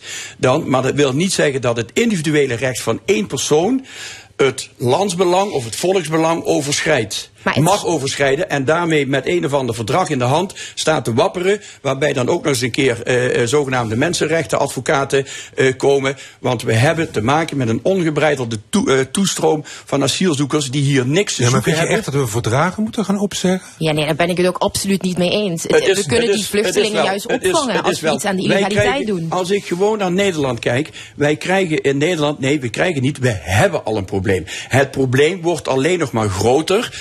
Want op één januari, zoals berekend is door het C P B, hebben wij op één januari tweeduizend vierentwintig hebben wij gewoon achtenzeventigduizend woningen tekort. Ja, en daarom moet je op, op E U-niveau moet je hier iets aan doen. Als Nederland zelf uh, gaan we dat nooit uh, ieder land, regelen. Ieder, ieder land heeft volgens de Europese Unie uh, z, uh, zijn eigen asielbeleid te vormen, maar wordt daarbij beknot door internationale verdragen en afspraken. Ja, maar is, is, dit überhaupt, is dit probleem überhaupt op te lossen? Want zolang ja. Europa het welvarende continent is en buurlanden in vuur en vlam staan en uh, armoede. Ik had net in een vorige discussie over de georganiseerde criminaliteit. Daar zou je ook echt van willen dat dat helemaal naar nul ging. Het, hetzelfde geldt eigenlijk voor, voor vluchtelingenstromen. Die zijn zijn oudste mensheid. Ja. En je kan het een beetje reguleren. Je kan, ja, als je echt goede afspraken maakt, kun je ook echt zeggen van wie willen we toelaten en wie niet. Maar er gaat Er, er zal altijd zal er een hele hoop frictie blijven. En ja, dan blijf je, denk ik, vooral discussies houden over wat is effectief, wat is nog, wat valt ook nog een beetje binnen de grenzen van het menselijke. Ja. Waar, waar kan het en waar kan het niet? Mm-hmm. En dat, maar dat blijft schuren. Ja, dat blijft schuren. En ik kom toch nog heel even terug op die verdragen die ons beknotten. Ja, maar die beknotten uh, ons niet. Het gaat gewoon meneer, een heldere meneer, afspraken meneer Buma, maken. Meneer Buma van het C D A met de Syrië-crisis in tweeduizend vijftien heeft hij ervoor gepleit om het Europese verdrag, eh, om dat voor de rechten van de mens, om dat aan te passen. Alleen de regels, de regeltjes die in dat verdrag zijn bepaald, die voorzien niet in een aanpassing. Je kunt het of, eh, of afschaffen, mm-hmm. hè, je kunt je uit dat verdrag terugtrekken, maar de regeltjes voorzien niet in het aanpassen. Terwijl het idee van meneer Buma destijds, die was prima. Nee, maar... Wil je, wil je nu het probleem waar Nederland... Ik praat alleen over Nederland, waar Nederland tegenaan ja, dat, gaat lopen. Het heeft dus geen zin om alleen over Nederland te praten. Als Nederland zijn, wij zijn een piepklein land, dat is bijna niet te doen. Het gaat gewoon om heldere afspraken maken, inderdaad, over de haalbaarheid, E U-breed. Okay. En dus... Ik ga naar een ander onderwerp. Het nieuws van afgelopen week ja, werd natuurlijk gedomineerd door de verwoestende aardbevingen in Turkije. Het dodental is opgelopen naar achtentwintigduizend. De V N zegt, reken maar op, uh, op een verdubbeling. Mm-hmm. Hele dorpen en steden in Turkije en Syrië liggen in puin. Er zijn miljoenen daklozen, hulpverleners zijn in touw. Overal worden goederen en geld ingezameld. Hoe is het jullie te moede? Ja, het is triest natuurlijk. Ja, ik kan niks anders zeggen. In de politiek, dus in de gemeenteraad, hebben we het er ook over gehad. Ook om, om geld uh, te doneren. Um, Ja, dus iedereen is bezig. Hè. Er zijn allerlei acties opgezet. Er is één Turkse uh, raadslid ook. Uh, die is continu bezig met allerlei bussen die nu uh, die kant op gaan. Um, ja, je voelt je enigszins machteloos. Omdat ik denk, iedereen zal wel willen helpen. Um, maar ja, ja. Ik, ja, ik kan niks anders ja, zeggen eigenlijk hard, dan dat het, ja, dat het heel, heel triest is. Ja. Hartverscheurend. En dan vind ik de Syrische situatie, ja. dat, dat, mm-hmm. dat vind, vind ik nog, nog, triester, ja. nog zoveel triester. Dat is al een conflictgebied, dat ja, is al ja, enorme en, ellende. En daar weten we nog maar een beetje van. Ja. Ook dat, dat, er komt ook bijna geen, geen journalist. Het is, Assad laat nou, ja, hulp, hulp hulpverleners niet hulp. Nou ja, er, was, ja, ja. Als ik, er was vorige, vorige week, geloof ik, toen het pas gebeurde, zat er een arts bij Jinek. En ja. die was de week daarvoor in uh, Syrië geweest. En die ja. zei toen al, het is hier de hel op aarde, dus ja. voor, voor de aardbeving. En ik voor de aardbeving? Voor de aardbeving al. En hij was daar dus, want er waren daar zestien kampen, waarvan dertien kampen gingen dicht. Hij was er om een crowdfundingsactie op te zetten, want waarom gingen die dicht? Omdat nu alle goede doelen zich focusten op Oekraïne. Ja, ja dat, is, dat is zo uh, um, ja, intens triest eigenlijk, dat je dus toch ziet dat er dan een soort van aandachtshift gaat. En dan doet dat er dan eigenlijk niet meer toe. Uh, ja. Dus voor de Syrische gemeenschap, ja, ja ik wil geen gradatie. En er is maar één doorgang, hè? Één doorgangsroute ja. uit Turkije die, die Assad uh, toestaat. Nou ja, dat is, uh, dat is gewoon verschrikkelijk. Dus ze kunnen ook bijna geen hulp bieden daar. Ja, nee. Er zijn duizenden gebouwen ingestort. Ja. Uh, de bouwvoorschriften zijn vijfentwintig jaar geleden aangescherpt. Hè? Nieuwbouw moest voldoen ja. aan aardbevingsregels. Nu hoor je zeggen, daar is massaal mee gesjoemeld. En ja, er is zeker. Geen... geen controle geweest. Is een ja. diepgaand onderzoek op zijn op zijn plaats. Ja, maar dat, dat, dat neemt dit le- enorme leed wat daar heeft plaatsgevonden, neemt dat absoluut niet weg. Uh, de vraag is, um, is dit misschien de katalysator richting toekomst? Uh, als je ziet foto's Uh, hoe huizen letterlijk, of huizen, flatgebouwen letterlijk als kaarthuisjes ook in elkaar, nieuwbouw, hè? Ook, ook nieuwbouw in elkaar nou. zijn gestort. Alleen dat kunnen wij in Nederland, kunnen wij dat niet, uh, kunnen wij dat niet oplossen. Uh, ja, hulp, alle, alle, alle goede bedoelingen van, van, van hulptransporten, et cetera, dat lost het enorme leed, lost dat absoluut niet op. Nee, maar, maar, er, is dat wel, zegt ook niemand. Maar er is een ja. burgemeester, ik weet even niet van welk plaatsje, maar dat las ik afgelopen week ook in de media, en die zei dus dat hij zich dus wel altijd aan die regels heeft gehouden, en ik wil niet zeggen dat hij geen slachtoffer is geweest. Of en niks. Daar stond alles overeind. Exact. Precies. Uh, dus ik denk toch ook wel dat het een probleem is. Ook heel veel mafiosi die daar in allerlei uh, ja, dat is, het Turkse, dat, is het Turkse, dat is het Turkse probleem. Natuurlijk, uh, dat waar, gaan wij hier niet oplossen. Waar meneer Erdogan als, als president uh, toch verantwoordelijk voor is. Heeft Erdogan crisismanagementcapaciteiten? Nee, absoluut nee, niet. Want als je ziet hoe dat zijn bijvoorbeeld zijn financiële beleid is, uh, waar dat hij de inflatie tot, tot godsgruwelijke hoogtes aanjaagt. Uh, ik denk dat meneer Erdogan niet die capaciteit heeft. Alleen het is wonderbaarlijk om te zien dat dat zelfs uh, in Nederland wonende mensen van Turkse afkomst die hem uh, als hun president nog zien. Dus hij heeft wel een gigantische achterban. Nou, en hij heeft ook echt verschrik, ook met, bij deze crisis, echt, echt over... letterlijk over de lijken van die mensen heen de meest verschrikkelijke dingen geroepen. Hij heeft journalisten bedreigd dat ze niet met kritische verhalen mogen komen over de reddingsacties en zo. Ja, het, het, het, ik, ik vind echt uh, Erdogan, het is met geen pen te beschrijven. Hij heeft wel een, een bezoek gebracht aan ja. het rampgebied. Ja, nou, ja, dat is mooi. Hoe, ja. Maar het nationalisme zal waarschijnlijk alleen maar meer groeien. Ik bedoel, meneer Assad, want we hadden het net over Syrië. Ja. Uh, ik, ik ben het helemaal met Mark eens dat, dat Syrië, dat die de echte slachtoffers zijn. Los, los natuurlijk van Turkije, waar ook enorm veel dode mensen zijn. Maar uh, Syrië, dat zijn de echte slachtoffers. Waar een president die eigenlijk het belang van zijn volk zou moeten, uh, moeten behartigen, dat hij zelfs nog niet internationale hulp toestaat. In een, in een afzonderlijke, of ja, in een hele uitzonderlijke situatie. Want ze komen daar niet om zijn regime omver te werpen, maar ze komen de mensen die al A. onder, eh, onder zijn regime te lijden hebben gehad, nu nog eens een keer door natuurgeweld eh, te lijden hebben. Maar de vraag is of Erdogan straks gewoon herkozen wordt. Want wat je vaak toch ziet na zo'n ramp is dat een gevoel van nationalisme juist alleen maar wordt aangesterkt. En ik denk als dat zo is, zal er bijvoorbeeld ook als het gaat over aanscherping omtrent bouwregels, ben ik vrij sceptisch dat er dan iets gaat veranderen. Ja, er is nu onrust onder de bevolking, hè? Ja, uiteraard, ja. Ik hoorde ook dat bepaalde uh, artsenteams die vanuit Europa zijn gestuurd, dat die ook aangevallen of bedreigd werden uh, uh, door mensen. Maar ja, goed, ja, ik snap het best als jouw familielid uh, onder puin ligt al vijf dagen, dat je volledig radeloos bent en dat je tot uh, alles toe in ja, staat bent. Dus hallo, ik vind natuurlijk niet... begrijp ik dat. Maar dan begrijp ik niet, als je dit, met datzelfde sentiment, dan begrijp ik niet dat er dan in een juist door natuurgeweld getroffen gebied, dat er dan ook nog plunderingen plaatsvinden. Dat begrijp ik dan helemaal niet. Ja, ik weet niet dus of dat wij zijn loze woorden. Ja, ja, maar kun je daar echt over oordelen? Ik bedoel, als nee, daar mensen dat... in armoede zitten en vervolgens, ja, je hebt niks. Nee, ja, maar jij, jij, wat jij... heeft het van zin ook om daarover te oordelen? Nee, Weet maar jij, jij vraagt, jij vraagt enig begrip dat mensen geprikkeld reageren op buitenlandse aanwezigheid.